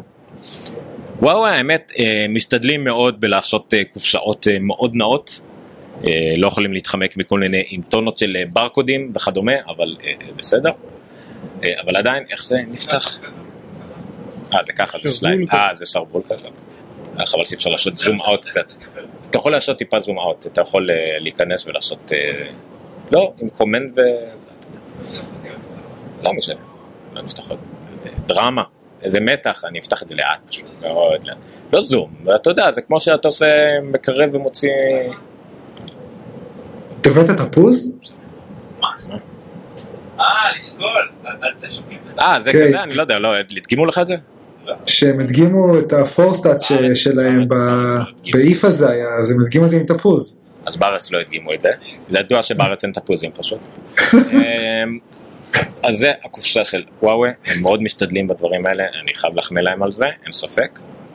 זה חצי שקוף, תלוי באיזה זווית אני... אוקיי? טלפון שקוף, פיתוח מיוחד של הוואוי. אוקיי. הוואוי מת S, עכשיו אני אולי אלמוג יודע קצת יותר על המכשיר הזה מבחינה אנדרואידית, אבל האם זה מכשיר הדגל של וואוי? כאילו, עזוב את ה6P. האם זה מכשיר הדגל? המייט כאילו זה הסדרת דגל של וואוי? יכול להיות שהוא מוסתק או לא שומע אותנו? אוהב? אתה שאלת אותי? זה הטלפון האחרון שהם הכריזו עליו. לוואוי יש כל כך הרבה טלפונים שאתה לא באמת יודע מה מכשיר הדגל שלהם, אבל הוא כביכול הכי מתקדם עכשיו. אם אני לא טועה, גם יש לו את ערכת שבבים שלהם בעצמם. כן, לכל המכשירים של וואוי יש את הערכת שבבים שלהם, גם לזה, זה ה-P8, זה מה שהם קראו לו מכשיר דגל, שהם אמרו לי את זה, אבל לאלמוג אמרו משהו אחר, שרגשו היחסים שלנו לא מה שהיה פעם, של מה? של ה-P8? הגיוני. אז כמו שאני רואה בהשוואה חיה, המייט S טיפה יותר גדול מה-P8, מבחינת שטח מסך גם נראה ככה, שימו לב, זה הפתיחת קופסה, לא פתחנו את זה עדיין, ניילונים עם הסברים מאחורה, מה זה כל חץ, מתברר שזה חשוב, התעלמתי מזה, ואשר השארתי את הניילון הזה מה-P8, ואז לא ידעתי איזה מהמגירה היא של ה-SD ואיזה המגירה של הסים-קארד, אבל עכשיו הם פתרו את זה, כי יש להם בעצם מגירה משילבת, נכון? מגירה שהיא גם SIM-קארד וגם SD-קארד בו זמנית. כמו שמוטורולה עשו ב... כן. יש לי גם כפתור של ה-CE המעצבן הזה, המדבקה הזאת, זה מדבקה קדמית, בסוף אפשר להשאיר אותה בינתיים. עכשיו בוא נראה אם זה ידלק, כי זה משהו שלא כולם חושבים עליו.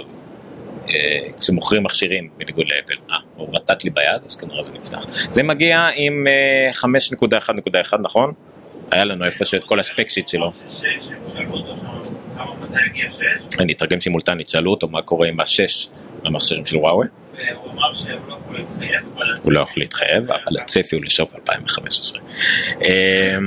אני מת על אלה שלא יכולים להתחייב על העדכונים של אנדרואיד, ולאט לאט אני רואה שגוגל מקשיחה את הדרישות מהיצרניות שלה, של אם אתם רוצים להיות מכשירי אנדרואיד מסודרים עם תמיכה משלנו, אז לאט לאט היא מקשיחה את התנאים, וזה עושה רושם שלאט לאט גוגל מחזירה לעצמה את אנדרואיד, ומי שלא יעקוב אחריה לא יהיה שם, לטוב ולרע. אז אולי עוד 2-3 נראה סוף סוף שכל היצרניות מעדכנות יחסית מהר את אנדרואיד אחרי הנקסוסים, וזה דווקא מהלך שלפי דעתי הוא מבורך. עוד דבר שמיוחד בטלפון הזה בין היתר, מה זה מיוחד? מיוחד בשבילי, כן? מה אני יודע? טביעת אצבע בגב המכשיר, שזה אמור להיות מאוד נוח, כי אתה מחזיק, כי ככה אתה עושה את הטלפון, יש פה מזהה טביעת אצבע, אני לא אעשה את זה, כי המכשיר הזה יעבור אחר כך לאלמוג לבדיקה, אז אני אדלג על כל הקטע הזה, ההגדרה הצליחה, תודה רבה. התהליך ההגדרה לפחות חביב, יש להם את הממשק שלהם, שנקרא EMUI, לא יודע, משהו כזה, של וואוי. כמה אפליקציות?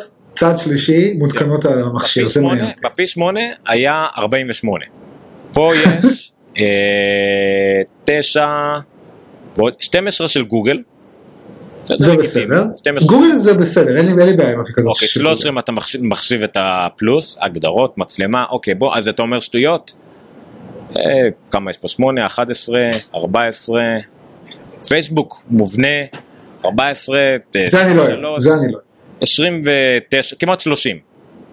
בין המובנות יש טוויטר מובנה, פייסבוק מובנה ו-WPS אופיס, שזה אני לא מבין למה, כי זה אולי מיועד לשווקים שבהם אין יותר מדי אופיס, למרות שעכשיו אנחנו יודעים שיש את ה-Word ואת הכל, אז אין סיבה לא להתקין את האופיס. אגב, בסין, גוגל זה פורבידן, אבל מייקרוסופט יש שם בשפע. נכון. בלי בעיה אפילו. אז זהו, אז גם אני לא מבין שלא, ויש את כל הדברים הרגילים, מראה, יש דברים כמו הייקר, שאולי יעבוד עכשיו עם השעון, ב-P8 היה חסר משמעות לחלוטין, יש להם את מה שאהבתי, שיש להם משהו מאוד מגניב, מגזינים של ויזו, שעובד בעברית, אבל אומר לך, אין, זה עובד רק בסין ובעוד הזה. למה נראה לך? להשתין. סליחה. הוא לא נעלב, משהו כזה, זה בסדר. ו-NFC ופנש ווואו ישראל, שזה האייקון הכי גרוע שראיתי בחיים שלי לזה. זה וואו ישראל, זה קישור לאתר אם אני לא טועה, אבל ה-H חתוכה בהתחלה, וה-I חתוכה בשוף. כי הם משהו אייקון ריבועי, אבל האייקונים הם כמובן כמו האייקונים של אפל עם הקצוות מעוגלים. מה שנקרא פיתוח חלטורי ישראלי טיפוסי. זה נראה לי פשוט, כי זה אייקון, אתה יודע, האייקון של האתר, שכחתי איך קוראים לזה, הפביקון, או סליחה זה משהו אחר, ופשוט לא התקנו את זה.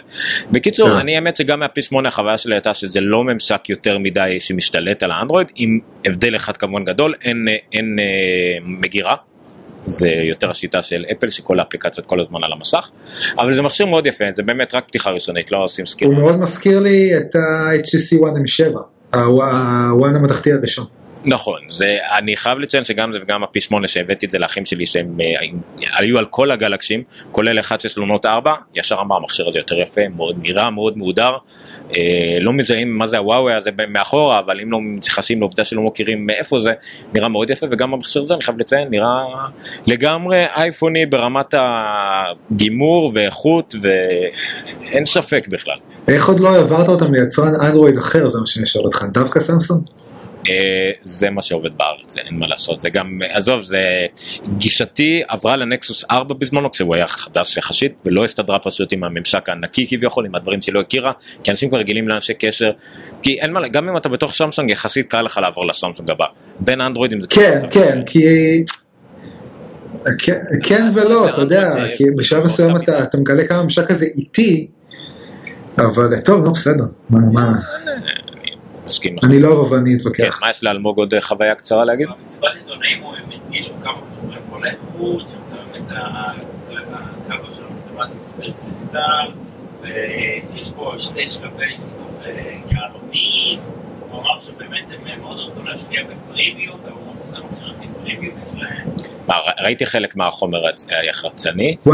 וואוי, הם כבר לא יצרן סיני טיפוסי, אם אפשר להגיד את זה במרכאות, הם באמת עושים מכשירים שנראים מצוין, מרגישים טוב ביד, כמובן, עוד פעם החיסרון הוא התוכנה. דרך אגב, אתה לא יכול להסתיר רישומים, אתה לפחות יכול להסתיר אותם.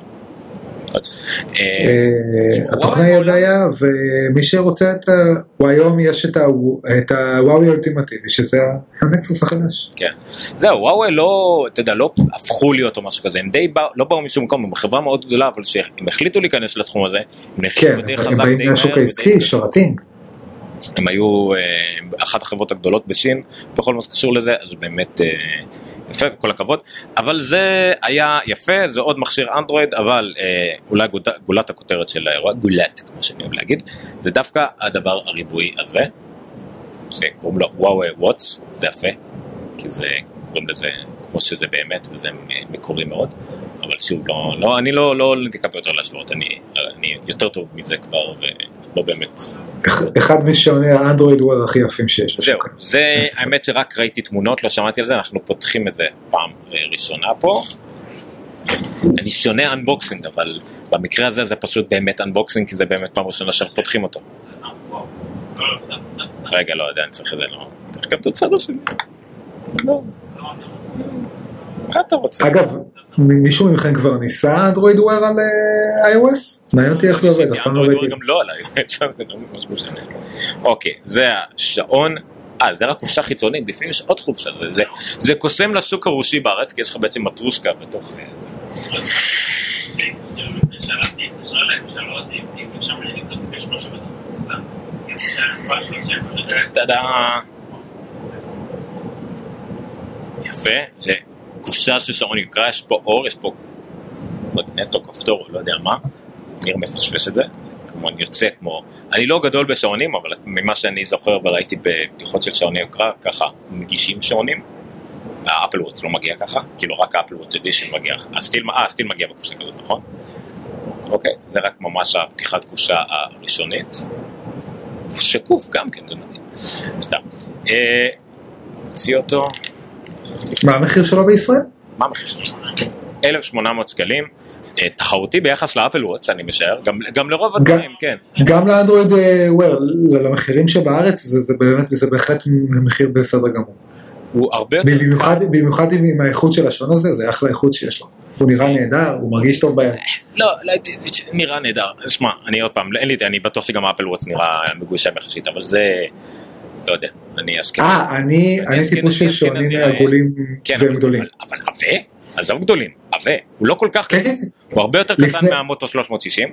השעון שהיה לי לפני הג'ירו צ'אר שיש לי פה, היה עוד יותר גדול ממנו, היה מאוד עווה ומגושם, אני אישית מאוד אוהב את זה. אבל זה רק אני קנית. ממש שווה וזה נראה. פשוט נכנסתי באמת לשיחה ושמעתי אם אתם, כאילו, לא יודע מה אתם מדברים, אבל שאלתי אם הוא יותר עווה או יותר גדול. יותר ארוך. הנה, שמתי את השעון. ככה נראה על יד של אשכנזי קטן ורזה. אין לנו במקרה פה שחום וגדול. אני יודע איך. לא, צריך לתקול את זה. לא, אבל לפחות ידלק. הנה, יש מוגת... כן, הבעיה ששמתי אותו ליד הרבה יותר כזה להשיג אותו בצורה נורמלית. מישהו מכם ניסה כבר אנדרואיד וויר על iOS? לא. אתה נשאית משהו בעבודה שלך או מישהו כזה הראה? לא, אני אתה הולך להיות אותו שבוע עכשיו? זה מתפנה? זה מעניין, אני בינתיים יצא חוויות, איך זה נראה? עקרונית כן, אבל אם עושה נורא יותר מהאייפון הזה. פריים רייט, מה שנקרא בסדר. עכשיו, בניגוד... רגע, בניגוד לטלפון עם אנדרואיד והכל, כאילו, משהו תחת אנדרואיד וויר, מבחינת גוגל, הוא חייב לעמוד בסטנדרטים מסוימים מאוד בסיסיים, לא רע?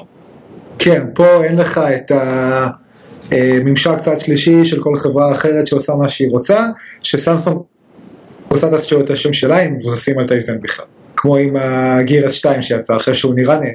הבנתי. נהל, אגב, וגם מקבל ביקורות מעולות. עדיין. אבל אנדרואיד וויר זה סטנדרט אחד זה. יש אבל לפחות יש כמה נגיד סוגי אינפוט שאפשר לעשות וכל חברה יכולה לעשות בעצמה. כן, watch faces שונים ודברים כאלה זה אפשר לעשות, למשל במוטו 360 גם בדור השני יש את הפאנצ'ר ההוא שכולם לא אוהבים או לא אוהבים, אז מוטורולה עושה הרבה watch faces שמתאימים לזה, נגיד שמש זורחת מתוך הגבעה הזאת ודברים כאלה, אבל מעבר לזה אנדרואיד ווירים נדע. LG הכריזו ממש לא מזמן על שעון, השעון אנדרואיד וויר הראשון שיש לו תקשורת סלולרית שאתה יכול לשים בו סים. עד עכשיו זה לא היה רק בטייזן, נכון? דיק טרייסי אולטימטיבי. אני עדיין לא מבין איך זה יכול לעבוד בשיתוף עם כל שאר הדברים. אוקיי, אנדרואיד וויר עדיין אין בעברית. נכון, אנדרואיד וויר עדיין אין בעברית, גם שנגיד אני בנהיגה ואשתי שולחת לי הודעה בוואטסאפ שאני עונה לה מהשעון, אני עונה לה באנגלית, ואז היא כזה אומרת, למה אתה לא כותב בעברית? אבל אני מהשעון. אני בודק מה עוד יש בו קופסה, כי עכשיו הוא אומר לי, connected to your charger. יש פה חוברת הוראות מאוד תחוסה ומלאה בכל טוב, אני מאמין. מדבקות של אפל? מדבקות של אפל. יש מטען USB רגיל, פחות או יותר, דומה גם למטען שמגיע עם הוואוי. המטען. חוץ מהעובדה שהוא לא מגנטי, כי יש לו פינים פה. כן, אבל מאחורה? מה זה מאחורה? אני לא חושב שגם סוני יכולה פתאום, סליחה, סוני וואוי וכאלה יכולים להתפאר באי העתקה מאפל, אני לא חושב שהם יכולים להכחיס את זה, לא נראה לי שהם מנסים יותר מדי להכחיס את זה. זה בסדר גמור, אם החליטו שזה מה שנוח, זה מה שנוח. אין הרבה אפשרויות להטעין שעון בצורה נורמלית, חוץ מלהתבסס על רוב שטח הפנוי שלו באחורי המכשיר. בסדר, זה עדיין מוסס פה על פינים, שלדעתי אולי עלולים להתקלקל בקלות, אבל בסדר. אני תמיד אוהב הם מנסים לעשות את שיטת אריזה כמו אפל, אבל כנראה הם לא מעסיקים ילדים סינים. אוקיי, המתן הזה הוא ממש ריפ אוף לאפל וואץ'. מילא, אבל אתה כאילו, אתה רואה שהקבל לא מסודר, וככה זה הגיע מהמפעל. דבר כזה לא יוצא מאפל. נכון, זה ההבדל בין... מפתרים את הזעתות שהרז את זה. אבל רגע, שנייה, אני רוצה לומר שב-1,800 שקל, שזה נגיד האפל וואץ' הכי זול, אתה לא תקבל קופסה כזו. אז אתה יכול לשים בתכשיטים. מאור, מעודר. אוסף גוגוין. גם זה מאור, אין לה. אוסף גוגוין. זה עצמה, היא נראית יוקרתית ויפה. בסך הכל יפה. גם הטלפון, האמת, הוא נראה יותר טוב מה-P8, נראה יותר מודרני בקטע של ה-Carved Edges, אתה רואה כמו ב-6, נכון, עד לך ה-6. הוא בינתיים גונב לי, בוא תגנוב לי את השעון, שתוכל, בוא נראה כמה קל לגנוב שעון.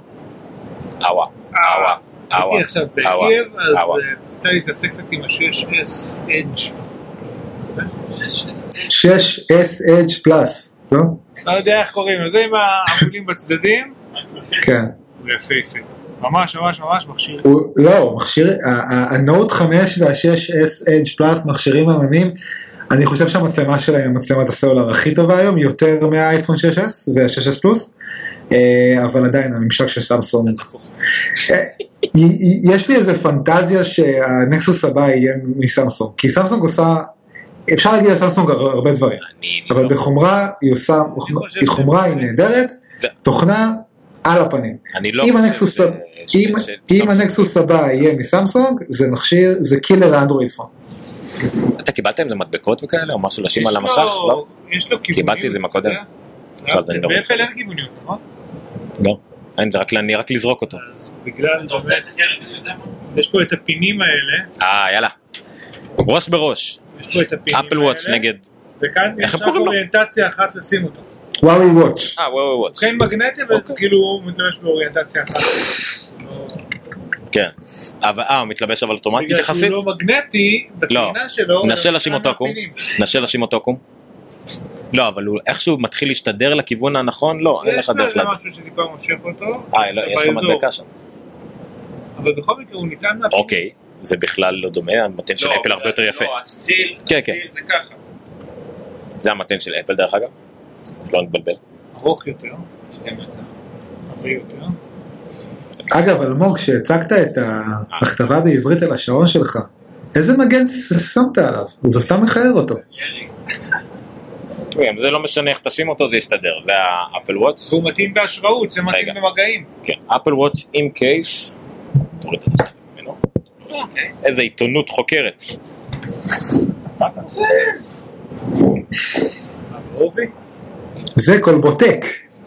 של טק באמת, לא סתם שם. זה אותו אובי, האפל וואץ עם קייס מוגן ירי. נגד טילים. נגד טילים מונחי חום. והאנדרואיד וויר בלי זה. טוב, אין מה לעשות, כאילו, בסדר. נראה מה זה יהיה במבחן השלילה, הכל במי אחרת. מי שווה ראשון, נו! לא, לא עכשיו. האפל וואץ 2 יהיה חייב להיות הכל.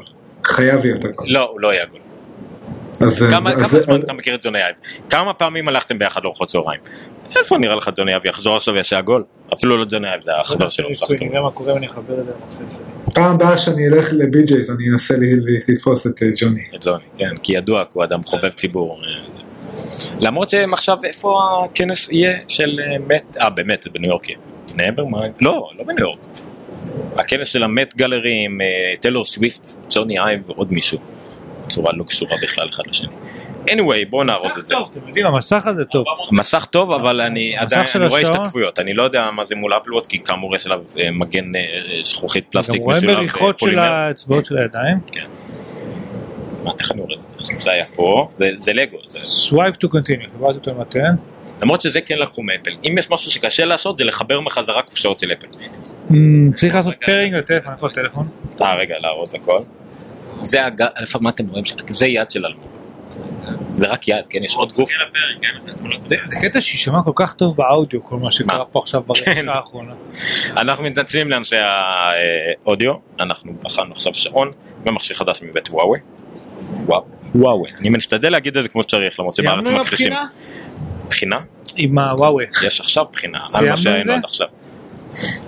טוב, מכוניות. רגע, כך. לא, רגע, עוד לא מכוניות, בואו נמשיך את האדולף, לא? כך. בואו נמשיך את האדולף. האדרס אתה רוצה? האדרס, יאללה. בואו נמשיך עם האדרס. נדבר על HTC קצת? אנחנו קופצים לאדרס, כאילו, קופצים לאדרס, זה HTC, יאללה. אתה רוצה, רגע, תראה את הכתבה. HTC יוציאו אייפון 6. רגע, אני רואה. 6S. או 6S. תקשיב. שש אייס אם קוראים לזה. If you can beat them, join them. HTC הייתה יצרנית האנדרואיד האהובה עליי עד לפני, עד תחילת השנה, עד שהכריזו עליה. הייתה אחת המעניינות באופן כללי, אני חושב, בעולם. הייתה חברה מאוד פורצת דרך בנושא העיצוב. גם מי שהייתה עושה ממשק אנדרואיד משלה, הוא היה בסדר. ובאמת הייתה עושה אחלה מכשירים. תמיד הייתה לה את הבעיה של המצלמה הלא משהו, וכולם ציפו שב-M9 המצלמה סוף סוף תהיה טובה, וכבר השמועות דיברו על מצלמת 20 מגה פיקסל וזה, ואז שהוא יצא זה הייתה מצלמת 20 מגה פיקסל עם איזה חיישן של תושיבה בלי מייצב אופטי וחרטה ובסה. ומאז והוא גם לא הציג כל מיני דברים חדשים בניגוד ל-M8, ואז יצא M9 פלוס, שיצא רק בסין כביכול, ולא הבנת, רגע, החלטתם במכשיר הדגל, ואז מכשירים להכשיר יותר, מכריזים, סליחה, מכשיר יותר טוב לשוק הסיני, ומה קורה פה? ואז הם הכריזו על עוד מכשירים לשוק היפני ודברים כאלה, הם הכריזו באותו יום על שני מכשירים לשוק היפני, באותו יום שגוגל הכריזה על שני הנקסוסים, כאילו אתם נהייתם ילד המניאק שמנסה לעשות לאחים שלו כביכול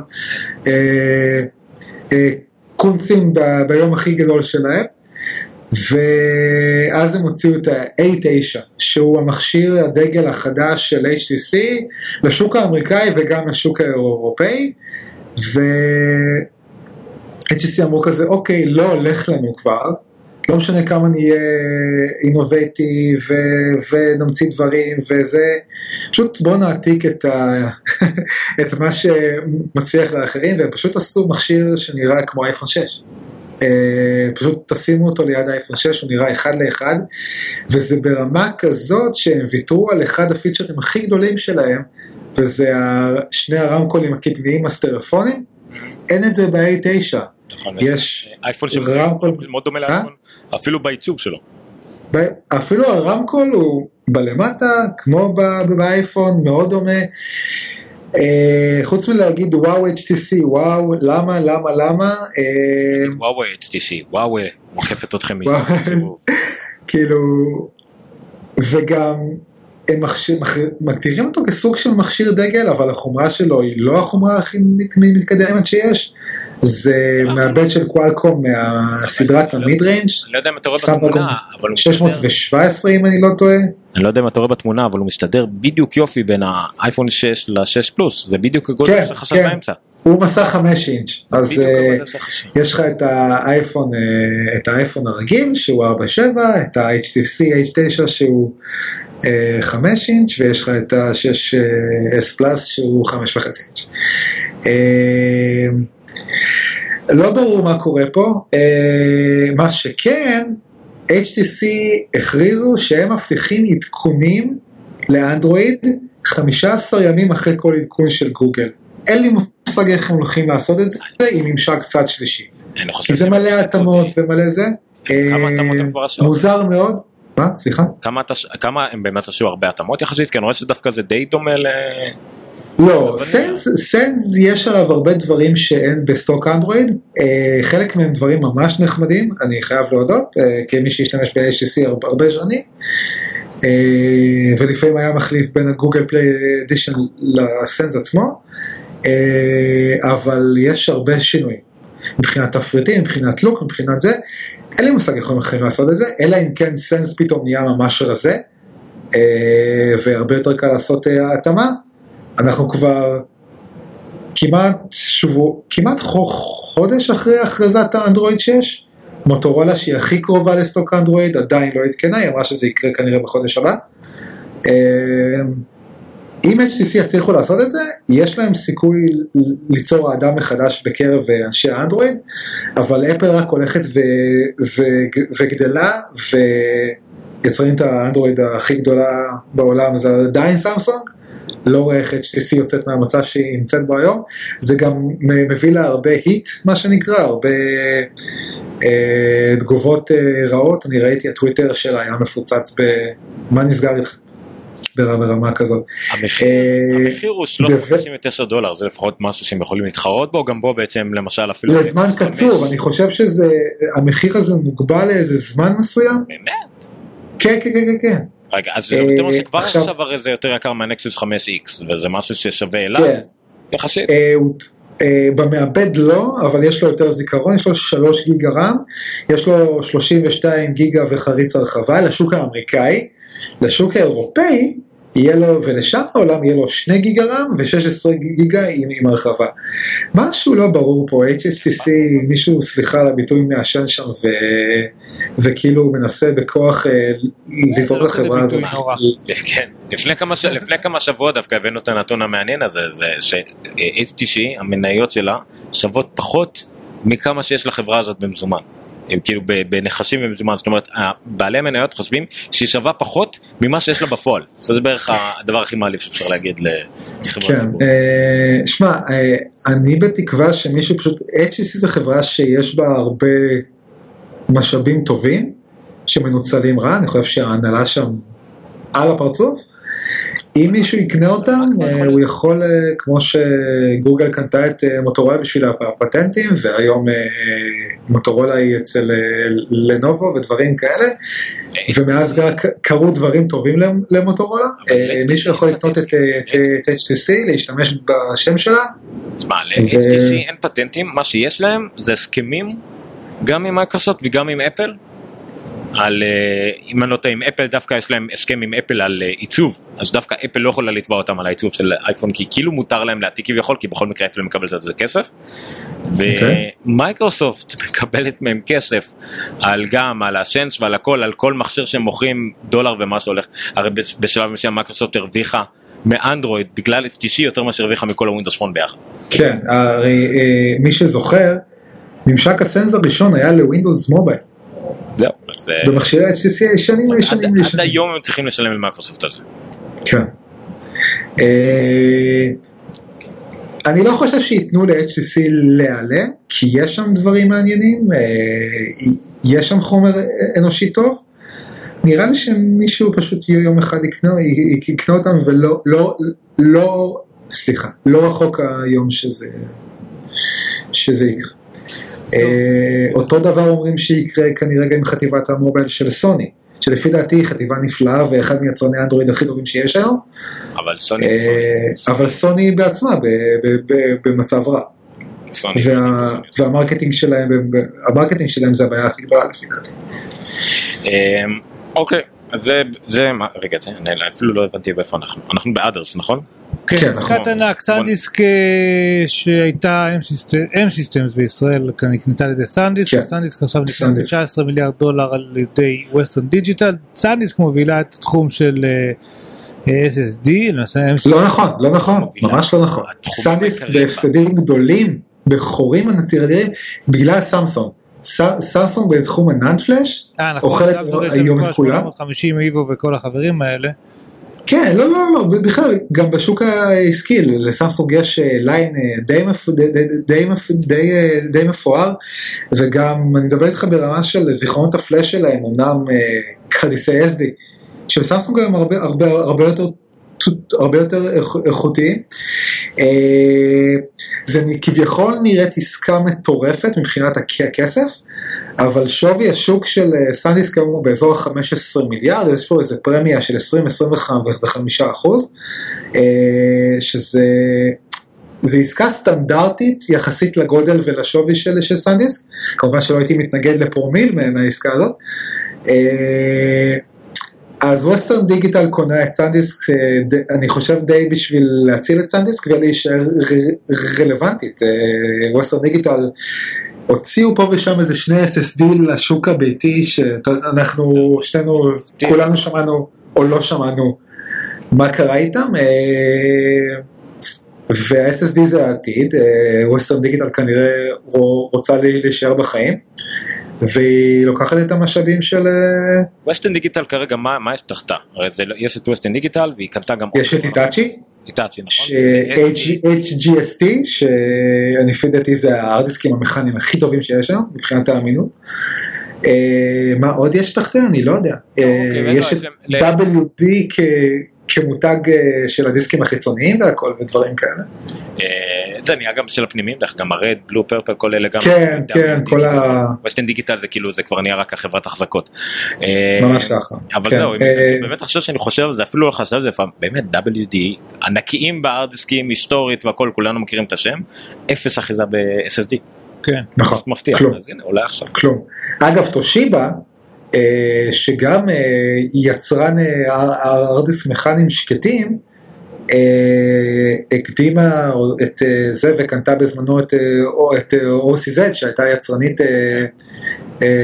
SSD די גדולה, והיום משתמשת במשאבים שלהם לייצר SSD בעצמה, ותושיבה לאט לאט הנתח שוק שלה גדל, הוא לא יהיה אף פעם סמסונג, הוא לא יהיה אף פעם גם לא סאנדיסק ודברים כאלה, אבל תושיבה ראו לאן זה הולך ועשו עסקה קטנה יותר לפני זה. כמובן שאין מה להשוות בין OCZ לסאנדיסק. יש עדיין קשר בין סאנדיסק לישראל עושה את זה.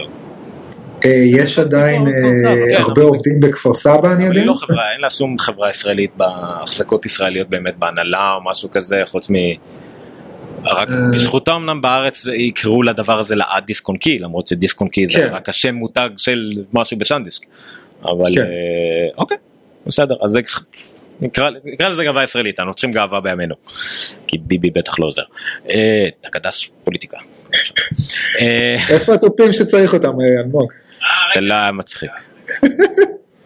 אוקיי, נקסט, שתי ידיעות מפתיעות מחברה, לא, היא עדיין לא חברה עצמאית, זה עדיין גוגל, יוטיוב. נכון, יוטיוב זה עדיין גוגל, זה לא חברה תחת אלפאבית. יוטיוב בשתי ידיעות, אחת ממה שאני הבנתי היא שהיא הדליפה, וידיעה אחת שהיא יוציאה היום. היה פורבס, הוציאו רשימה של 10 המרוויחים הגדולים מיוטיוב של 2015, לא משנה. ממש מהאנשים היוצרים ביוטיוב שהרוויחו הכי הרבה. האמת שכמעט כל ההשערה... פגיעים לטווח הגילאים של בערך 8-14 בערך, חוץ מאחת אולי. במקום הראשון נמצא מי שנקרא, אני אף פעם לא הבנתי מה השם שלו, עד שבכותרת הבנתי איך קוראים את זה, פיודיפיי, כאילו, או פיודיפיי, לא יודע. ננסה, פיודיפיי, גיימר שמפרשם סרטונים, גיימרים וכדומה, סך הכל ההכנסות שלו, מהסרטים שלו ביוטיוב, זה 15 מיליון דולר היו השנה, שלא הכנסות שלו מיוטיוב, אלא מסרטונים שהוא עשה, כי חלק נגיד אם הוא עשה סרטון ממומן, שהוא מפרשם בו קולה, אז זה הכסף שהוא קיבל מקוקה קולה נחשב בסכום הזה, זה לא משהו, ההכנסות שהוא קיבל מיוטיוב עצמם. זה פיודיפיי למי שרואה. מי עוד היה שם ברשימה, אנחנו יודעים. קידס ריאקט נותן בעצם. כן, זה גם איזה יוצרים שעשו קידס ריאקט סיריאס כאלה. יש משהו שבאמת מעניין, זה את הכנרית, שאף אחד לא היה מוכן להחתים אותה על חוזה, שהיא כנרית רקדנית, זה גם גנדות. כן, קריסטילה, לינזי שטירלינג, שהיא גם וגם, אפשר אפילו לשמוע אותה קצת. אוקיי, אף אחד לא רצה להחתים אותה על חוזה, מפה לשם היא מכניסה יותר מ-10 מיליון דולר בשנה מיוטיוב. זה לא רע. כן. 10 מיליון, כמעט כמו גיקסטר, גיקסטר מתקרבים לזה, אנחנו עומדים על דולר 22. אז יש לכם לאן להתקדם, קדימה. אל תעשו סקיפ אחרי 5 שניות.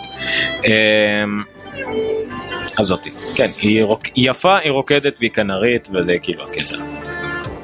זה טרק ששומעים אותו. גם שומעים אותו ברקע, גם זה מוזיקה לשים ברקע, גם נראה טוב, זה מוזיקה זברה, אנשים אוהבים זה. אם אניה הייתה יוצאת היום ביוטיוב, שבנך גם הייתה מצליחה.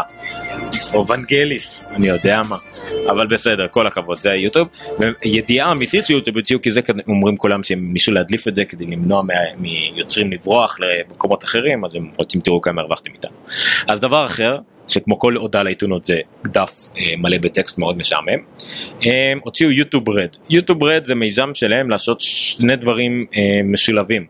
דבר ראשון, מי שנרשם ליוטיוב רד, $10 בחודש, יוכל לראות את כל הסרטונים ביוטיוב, או רובם לפחות, בלי פרסומות.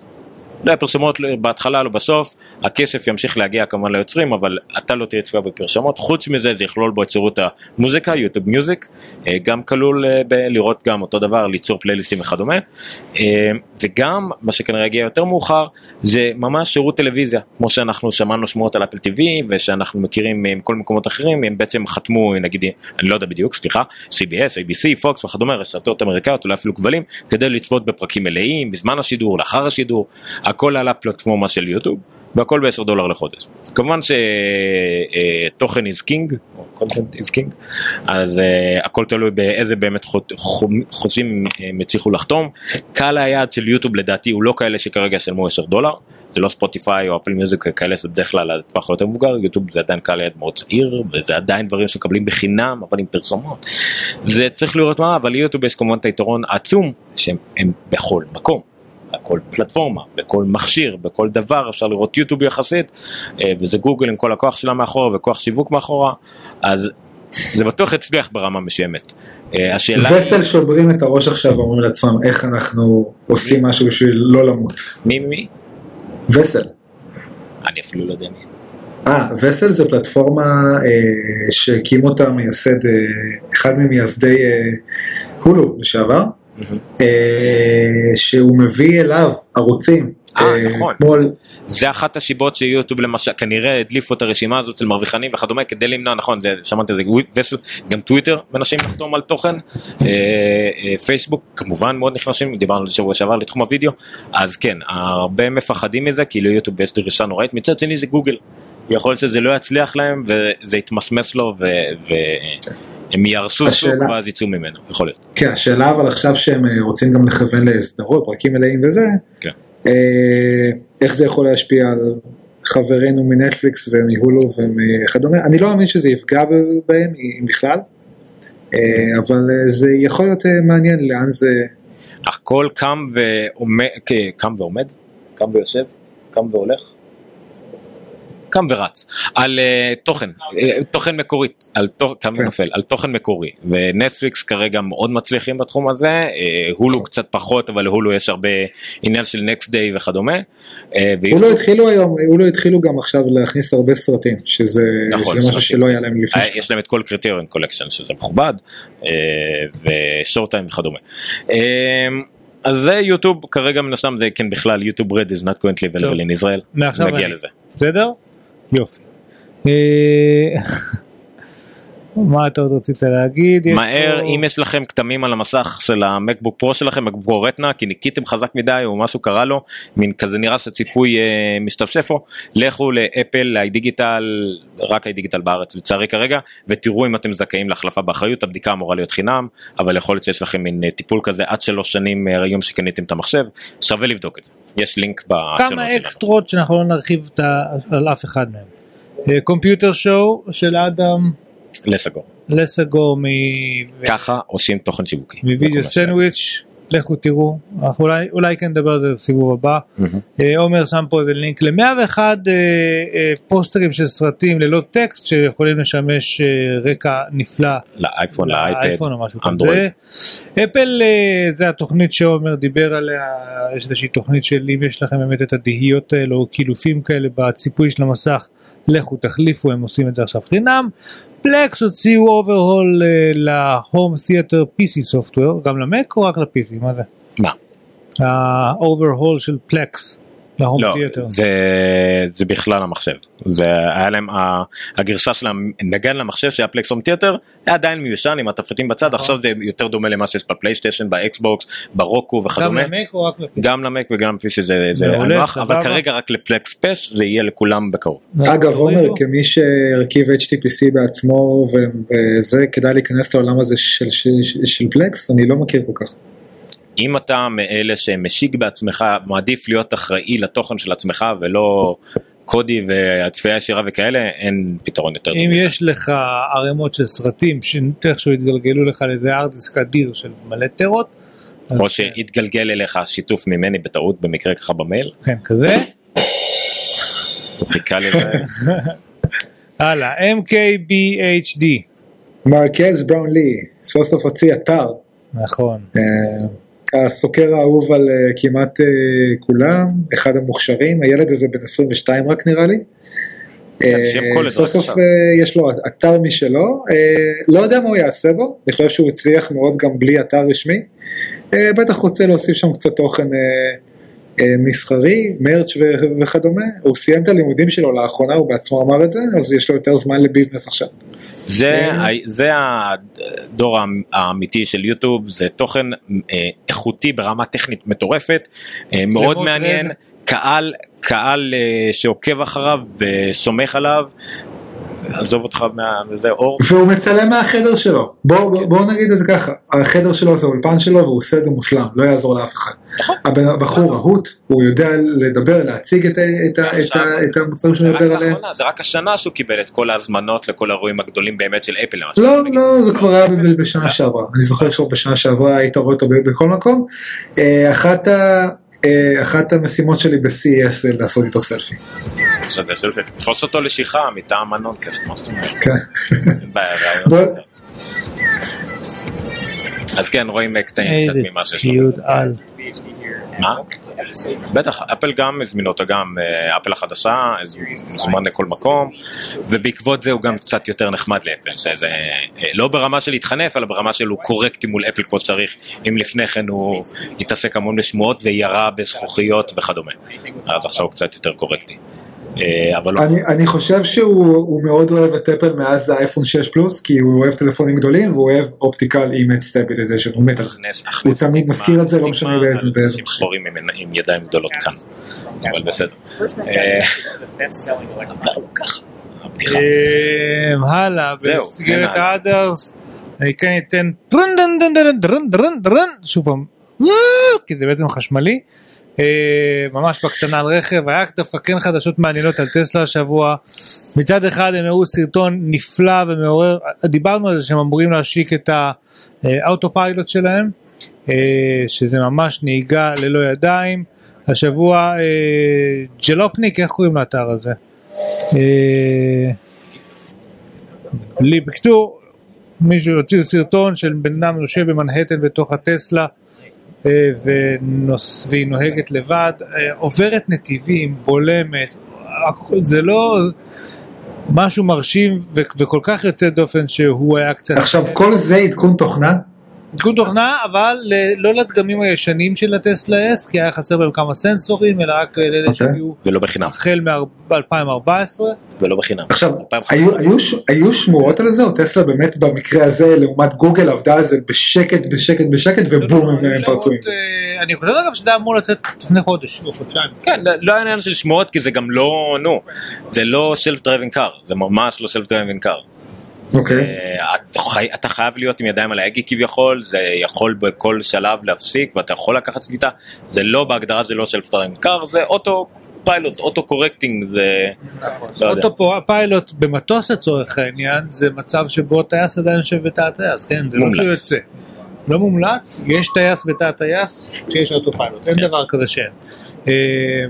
זה לא גוגל קאר שאין הגה, אוקיי? או שאין אפילו אבורט או אין כלום, כאילו פה ההנחה היא שזה מערכת מסייעת לנהג, אבל היא לגמרי מראה לנו לאן אנחנו הולכים פה, כי בפועל המכונית לא צריכה את הנהג, והמקום היחיד שהוא כן התערב בנהיגה הוא עשה טעות, זאת אומרת הוא בלע ממקום שלא בהכרח צורך לבלום בשלב הזה.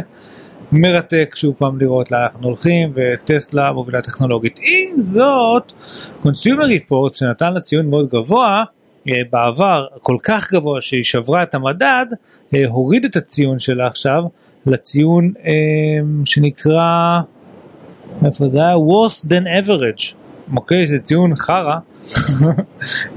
אלמוג כבר הלך לשרוף את המקום הזה? כן, זהו, בעקבות זה צנחה מניה, וסבתא של אלמוג עכשיו התחילה לקחת סמים. אבל בגדול מה שקרה זה שהגילו איזושהי סדרת בעיות, יש פה משהו מאוד מאוד כללי, מדברים בעיות ש-involve the drivetrain, power equipment, charging equipment,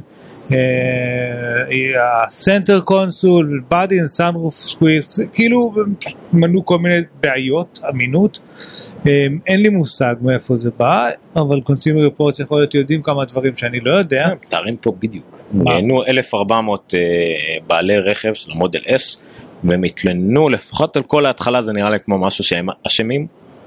כן, אבל מה שעוד אמרו זה שכשהגיעו לסעיף הטיפול, השירות, אוקיי? שירות ואחריות ודברים כאלה, הציון של טסלה היה state of data, זאת אומרת, אתה בא עם בעיה כזאת למוסך, במקום, מחליפים לך, מתקנים לך, הכל מהר מהר מהר. קונסיומר ריפורט מזמן זה לא המדד האמיתי, אבל לצערנו יש לו עדיין השפעה מאוד מאוד גדולה. וגם קונסיומר ריפורט עצמם אמרו שכנראה שהתגובה של השוק לדבר הזה הייתה מוגזמת, בעיקר בהתחשב בזה שמתקנים את זה מאוד מאוד מהר. אוי, סליחה, אמרנו... אמרנו להשמיד את העם, אבל לא אמרנו את כולם ביחד. לא נכנס, זה מה שאני כן רוצה לומר, זה ששוב פעם אתה בשואה, מה שאני כן רוצה לומר זה שלדעתי נקודה נהדרת לקנות מניות של אפל, לא לדעתי אישית, בסופו של דבר גם אם יש לדגם מסוים איזושהי בעיה נקודתית כרגע, הם ידעו לטפל בזה ולהתקדם ולצאת מזה ולהשתפר בעתיד, זה עדיין לא סותר את העובדה שהחברה הזאת בכיוון הכי נכון, פחות או יותר בכל תעשיית הרכב לדעתי, אולי ביחד עם מרצדס אבל, או וולבו, אבל גם שם כרגע כל כך מסובכים בגרמניה עם השטויות של פולקסווגן, שזה הולך לגרום לכל מיני עיכובים. יש פוזישנינג מעולה לטסלה. אני רק לציין שפולקסווגן במקור הוקמה עדיין משוע על ידי פרדיננד פורש, שהוא היה בעצם הנהג האישי של היטלר והימלר, כשהם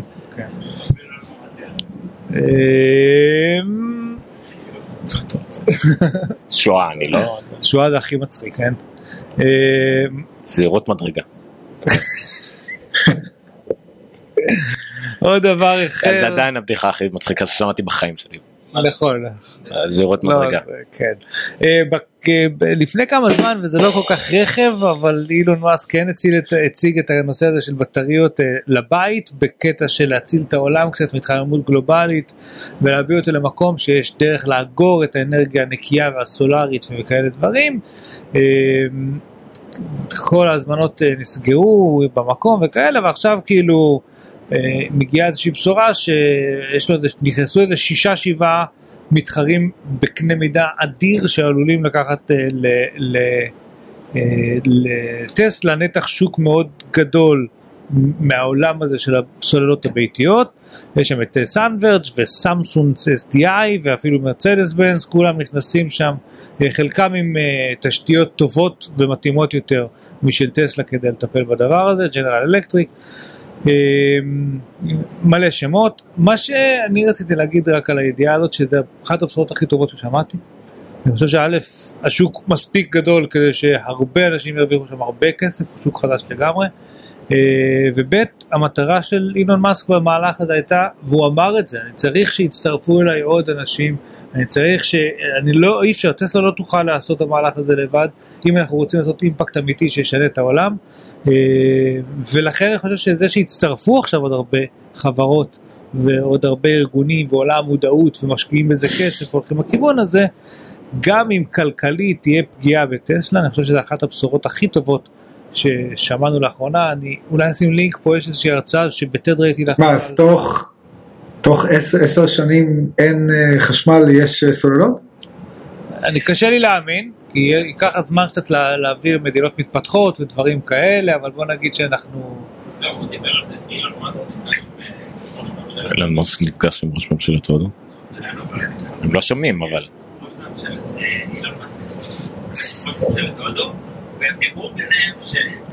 והם דיברו ביניהם. מה? ראיתי, היום אתמול היה מתרגמת סימולטנית בכנס הזה של אפל, שתרגמה גם עברית לאנגלית, גם לעברית בעול הזמן, זה דבר הכי מוזר לראות אותה עושה, כאילו, זה מסתכל ככה. אני לא מבין איך אפשר לעשות את זה, זה כל כך קשה, קוגניטיבית. anyway, אז מה שאלמוג היה לו להגיד, זה היה מאוד חשוב. מה?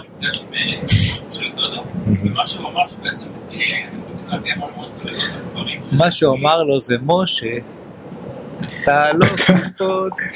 שוללות לכפרים. בסדר, זה נכון, יש לזה מקום לשוללות במקומות מרוחקים, עם אינטרנט שהוא רק בזמנים זולים, או זמנים שזה אפשרי, חלוקת מתחים, הכל טוב ויפה. רגע, עזבו שטויות, מתי אילון מאסק נפציץ את מאדים? מה? אני בעד, אני גם... מאסק נפציץ מאדים. מתי הוא מפציץ את מאדים? בטד הייתה הרצאה עכשיו. אבל מרק ווטני שם, טורי ריין. אני לא יודע. הוא כבר חזר, איזה סרט נהדר? ספר תקרא. רב, רגע, שנייה לפני שאתה, כאילו, כשאתה סליח, טוב. כן. מה אתה עושה? בתד הייתה הרצאה על פורד אגרי, אם יהיה שינוי של עלייה של 2 מעלות בהתחממות הגלובלית, לעומת 4 מעלות בהתחממות הגלובלית. לא, 4 מעלות זה סוף העולם. אז היא אומרת שכרגע אנחנו one way ticket לשם, אלא אם כן יקרו דברים מאוד דרמטיים בעולם. לא, בוא נגיד, התחממות גלובלית יש, היא מסוכנת מאוד, איפה הרף וכמה זמן זה ייקח, זה עדיין נתון לוויכוח במדענים. נכון, אבל בוא נגיד שהיא הייתה מאוד משכנעת. כי היא בטד, אתה תאמין לי כל דבר שיגידו לך בטד. נכון, היא הגיעה לטד כי היא משכנעת, מה אתה רוצה? ביבי היה צריך להרצות בטד. על מה? מה זה משנה? זה באמת משנה בשלב הזה על מה הוא המרצה? לא, על הילדות שלו במנדט הבריטי. למרות שהוא נולד אחרי קום המדינה. בכל אופן, מה שאני אומר זה שאנחנו מאוד צריכים שפרויקטים כאלה כמו של אילון מאסק יצליחו. מה? כמה מילים מדוק בראון לשיום. כמה מילים מדוק ראון לסיום. כן. אז זה לשם, תודה רבה. זה היה נונקשט 118, כבר תשמיע. זה היה Back to the Future Day, אנחנו... בכל השיתוף, זה היום, אנחנו ביום שאחרי העתיד, אנחנו בעצם בעבר. אני עדיין בעבר. הוא עדיין ב-21, אז Back to the Future Day, נצל את מה שקשה לך מהזמן. תודה שערכתם אותי חבר. דוק לנמיגיה, כן. דוק בראון צילם איזה קטע, אני לא זוכר, זה מיוניברסל, משהו מקדם את הסרט מן הסתם, עדיין, מאוד נחמד, בואו ניפרד ככה, זה הדבר האחרון שתשמעו מאיתנו להיום, למחר, עד שבוע הבא. שבוע הבא, שינוי כנראה בלוז, אנחנו נעדכן אתכם בפייסבוק, ונקווה שיהיה לנו שידור טוב. אז תודה רבה לכם, תודה רבה בחזרה לתית, שעשתה לנו את הילדות מאוד נחמדה, אופטימית, היה מה לשאוף, עכשיו בואו נמצא את הדבר הבא, ונקווה שנגיע למאדים. יש את הדבר הבא, בדיוק, דבר ראשון. כן. Pump up the volume. Like that. Great Scott!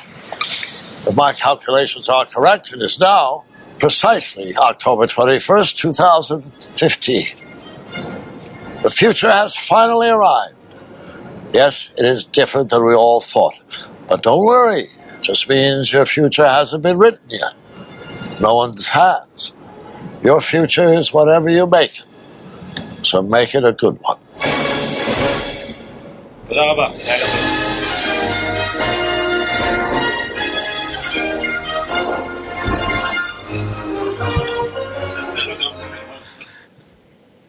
לא. אין, היד לא מגיעה לרב. לילה טוב. עשינו? מי עושה סטופ? נראה לי. אנחנו עושים סטופ. איך אתה תעשה? אבל לא, אבל זה אצלנו. איפה זה? שאלה טובה. לא יודע, שישמעו אותנו מברברים.